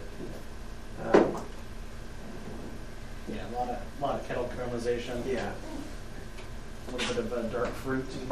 Treacle, well, not treacle. Um, Yeah, I can see a little. Uh, yeah, Miles dark. Black molasses. yeah, molasses. Say, And it's it's more of the Get a molasses. little than- bit of Yeah, alcohol. Maybe. not all. Yeah, it's an intense Scottish for Scottishes. However, it's better than most ones. Have you decided that's the style you actually judge? Scottish versus No, Scotch. Scotch. Okay, Scotch.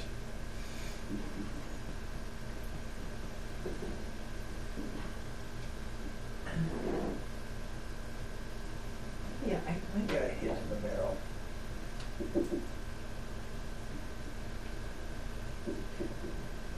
There's a, Maybe a a little little chocolate. vanilla character. Yeah, vanilla and chocolate kind of work its way into the back.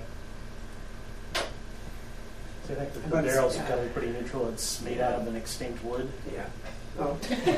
So And it's the, the the chocolate for me is the chocolate Tootsie Roll. Not Tootsie Roll, Tootsie Pop. Good distinction. Uh, Yeah, well, it's an important with a, distinction. a very, very thin layer of uh, cherry Right. tootsie, the, the cherry popsicle around it. Popsicle. I see that. Maybe the waxy paper too. Sure. Yeah, don't worry, it's Lollipop. yeah. Sickle. It's not quite Dum Dum level, but it's, Mhm. it's close.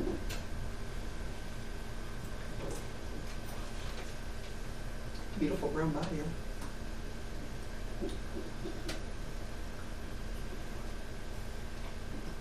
Huh? Listen, the coriander had gone away, then it kind of popped back right as you take the first sip of it, and then the rest of the caramel kind of, or not the caramel, the the molasses treacle comes through. and No, it's caramel. Yeah, dark, you. dark caramel. Yeah. Um, a little orangey from the coriander. Mm-hmm. A little herbal. It's spicy, even, I think so. oddly enough.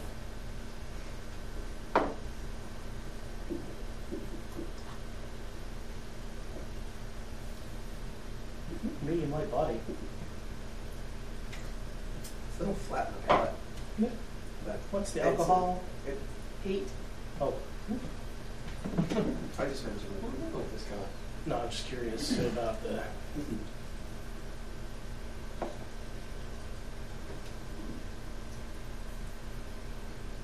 Yeah, I would have had a friend. It's, it's I don't know. It's an interesting kind of idea of it, but maybe not what I would have gone myself. But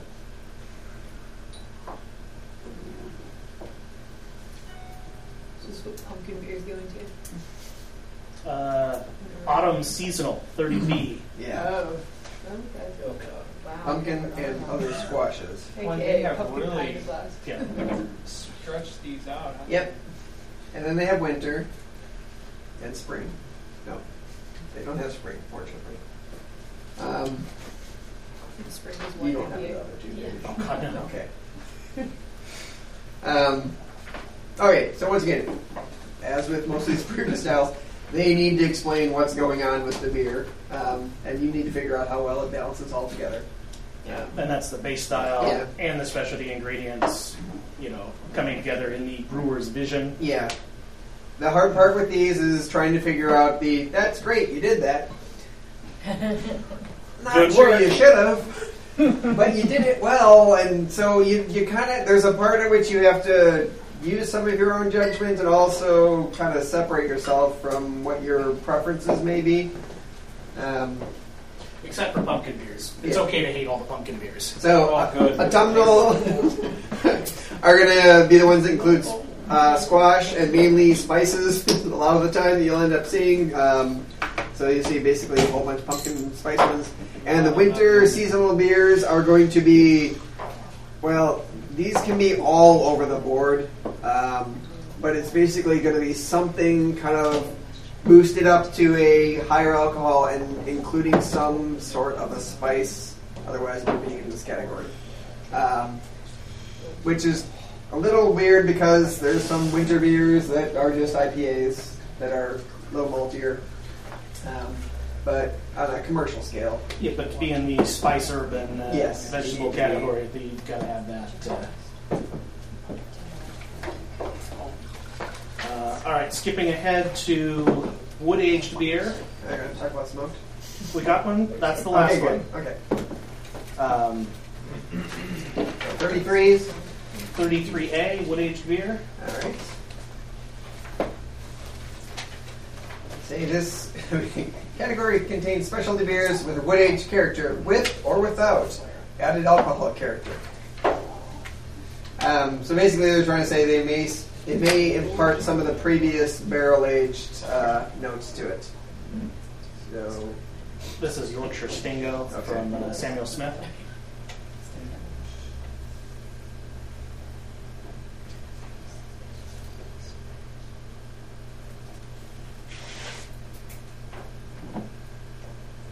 Like kind of a candy plum um, spice.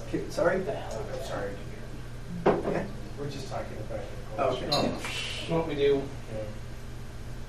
Didn't this receive a hundred points? Or like ninety-nine? Oops.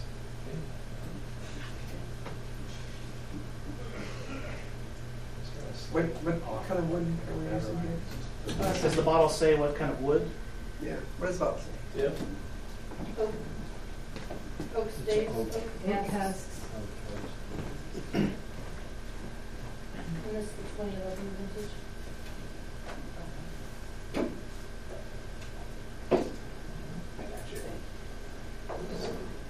Yes, the, the wood is fairly muted. It's almost more sherry-like, like a sherry cask.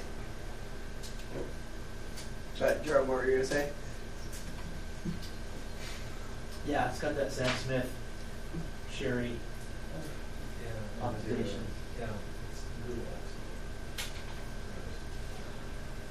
What are we, what is this? Thirty-two A. Thirty-three A. Oh wait, thirty-two A. Sorry, thirty-three A. That we just changed that character.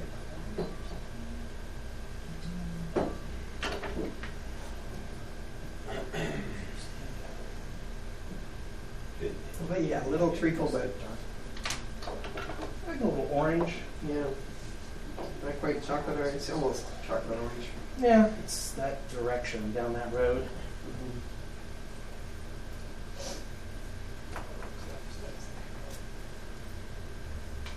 Yeah, the, the kind of spicy oak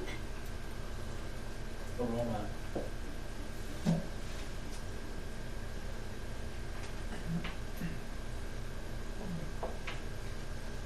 Yeah, I get a little spice. Like it doesn't scream oak to me for whatever reason. But It's very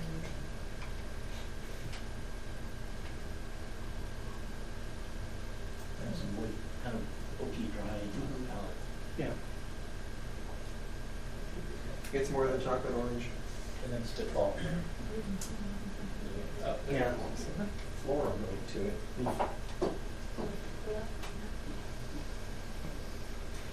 But it's like one of those sickly sweet flowers.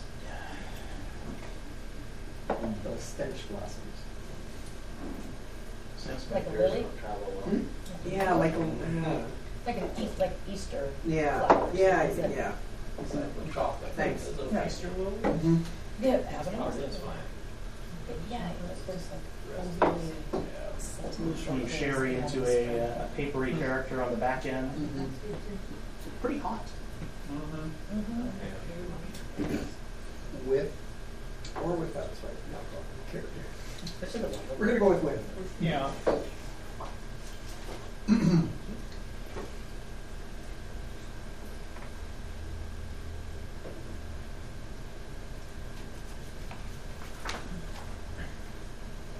So that's weird. That this one says should not have added alcohol character. Yeah, they, so basically if it becomes a bourbon bomb, it's supposed to go into the specialty wood aged. Okay. So this is supposed to have nice barrel character, maybe a touch, but if it becomes strongly bourbon or strongly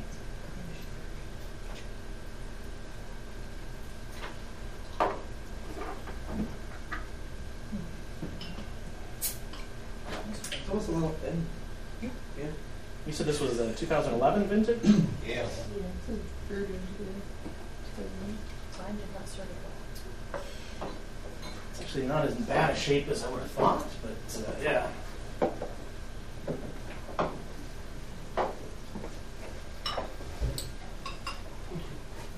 Sure thing.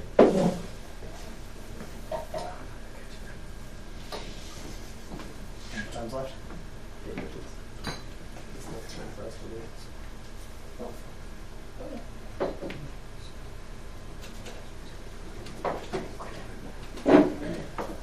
We'll have it all ready to go so we get out of here. All right. So Alex is bringing fresh hop for us Friday, right? Is that what he's getting at Petco? Uh, all right, so last but not least, well, could be least. All right, so on. Um, so specialty beer is anything that really doesn't belong in all those other specialty beer categories, including clone beers, which is the world's worst. Clone? That's the world's worst category that they've created. Yes, Mark, Emily, I agree. What kind of people? What kind of monsters? Overall impression based on the declared clone beer aroma. So can you give an example? Huh? No, that's the thing. I I don't understand how this is going to play out at all. Oh. Basically, This is like literally if is the worst category. None of the above. Yeah, Okay. like you should be required to submit a bottle, bottle with it. Yes, me. But Well, like other- The only way you're going to know is if you've got somebody Yes. who's tried every beer that he's. and Recently. yeah, Yeah. and has Google. so, um, so once again, they got mixed style beer, experimental beers uh, after that, but um, basically it's kind of the the garbage can for everything else that doesn't quite fit. All right, 32A, smoked beer, stone smoked porter. Once again, beer, some sort of character added to it, some base style added with uh, smokiness. yes. Closer rock here, is its. Uh, yes, but you'll see that there's Rauch. Uh, so that was in like German amber um, beers, but there are other from uh, Schlenkerla, like there are Rauchbier Weizen, um, there are Rauchbier Bock, that are in the. So so Rauchbier itself is the only one that's pulled out on its own. Everything else has to go in other smoked beer or classic style smoked beer. Oh,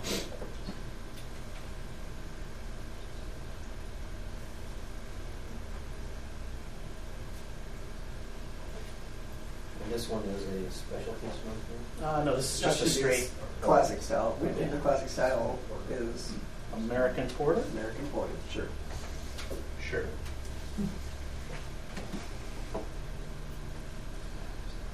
So you get uh, sort of a, a balance between uh, sort of the hickory smoke and uh, roast coffee, and there's just a hint of caramel sweetness uh, underneath it.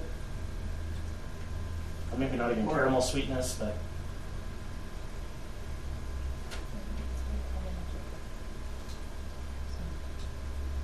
There's a light char. no phenol. Mm-hmm.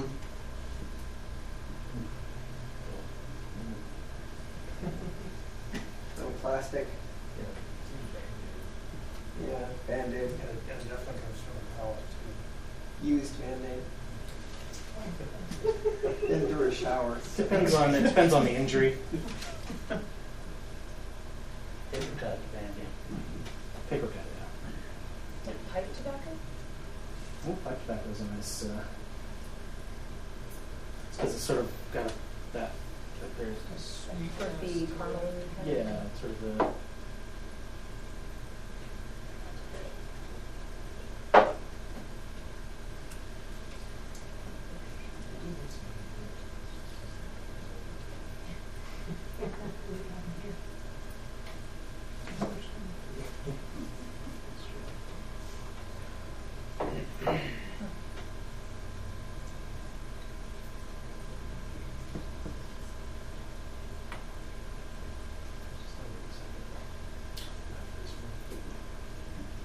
It's a beer.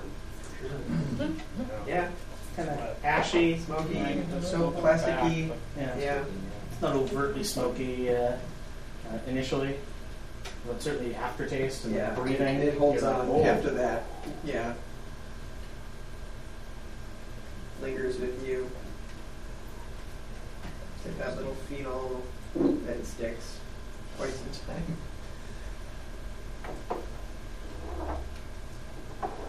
How do people feel it balances with the uh, the base style, the smoke and the, the, the American Porter interplay?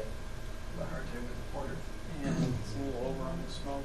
Mm-hmm. Also kind of light. Yeah, I thought it really nice. Yeah. Yeah.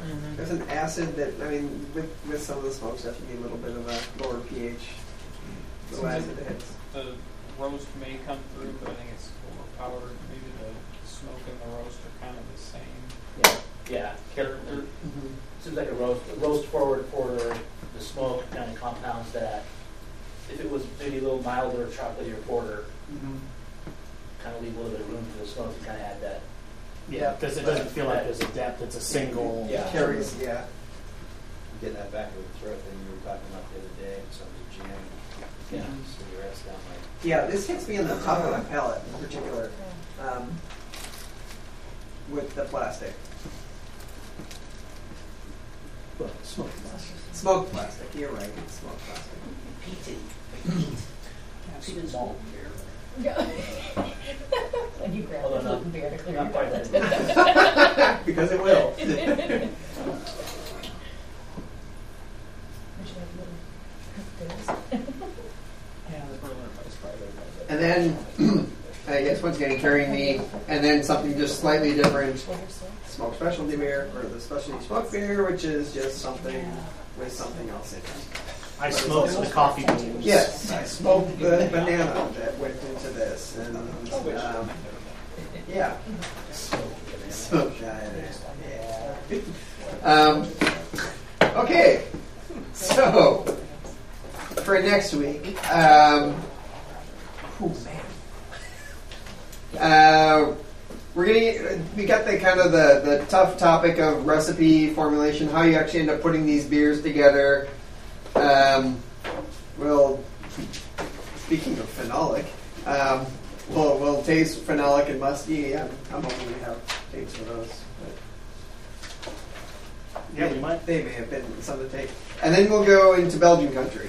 Um, so Belgian ale, Belgian strong ale, and Trappist ale. So I will be leave, leaving here with a beet red face um, by the end of the night. Um, and we'll talk a little bit about the um, kind of the, the exam after there. And um, yeah, no no major technical topics. We've hit just about everything so far. So, um, any questions?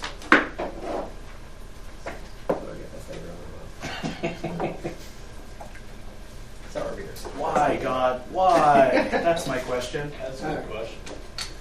All right, so if you need to hit some of the sour beers before you leave, we can still do that. but they may be loaded with fruit flies at this point. Um,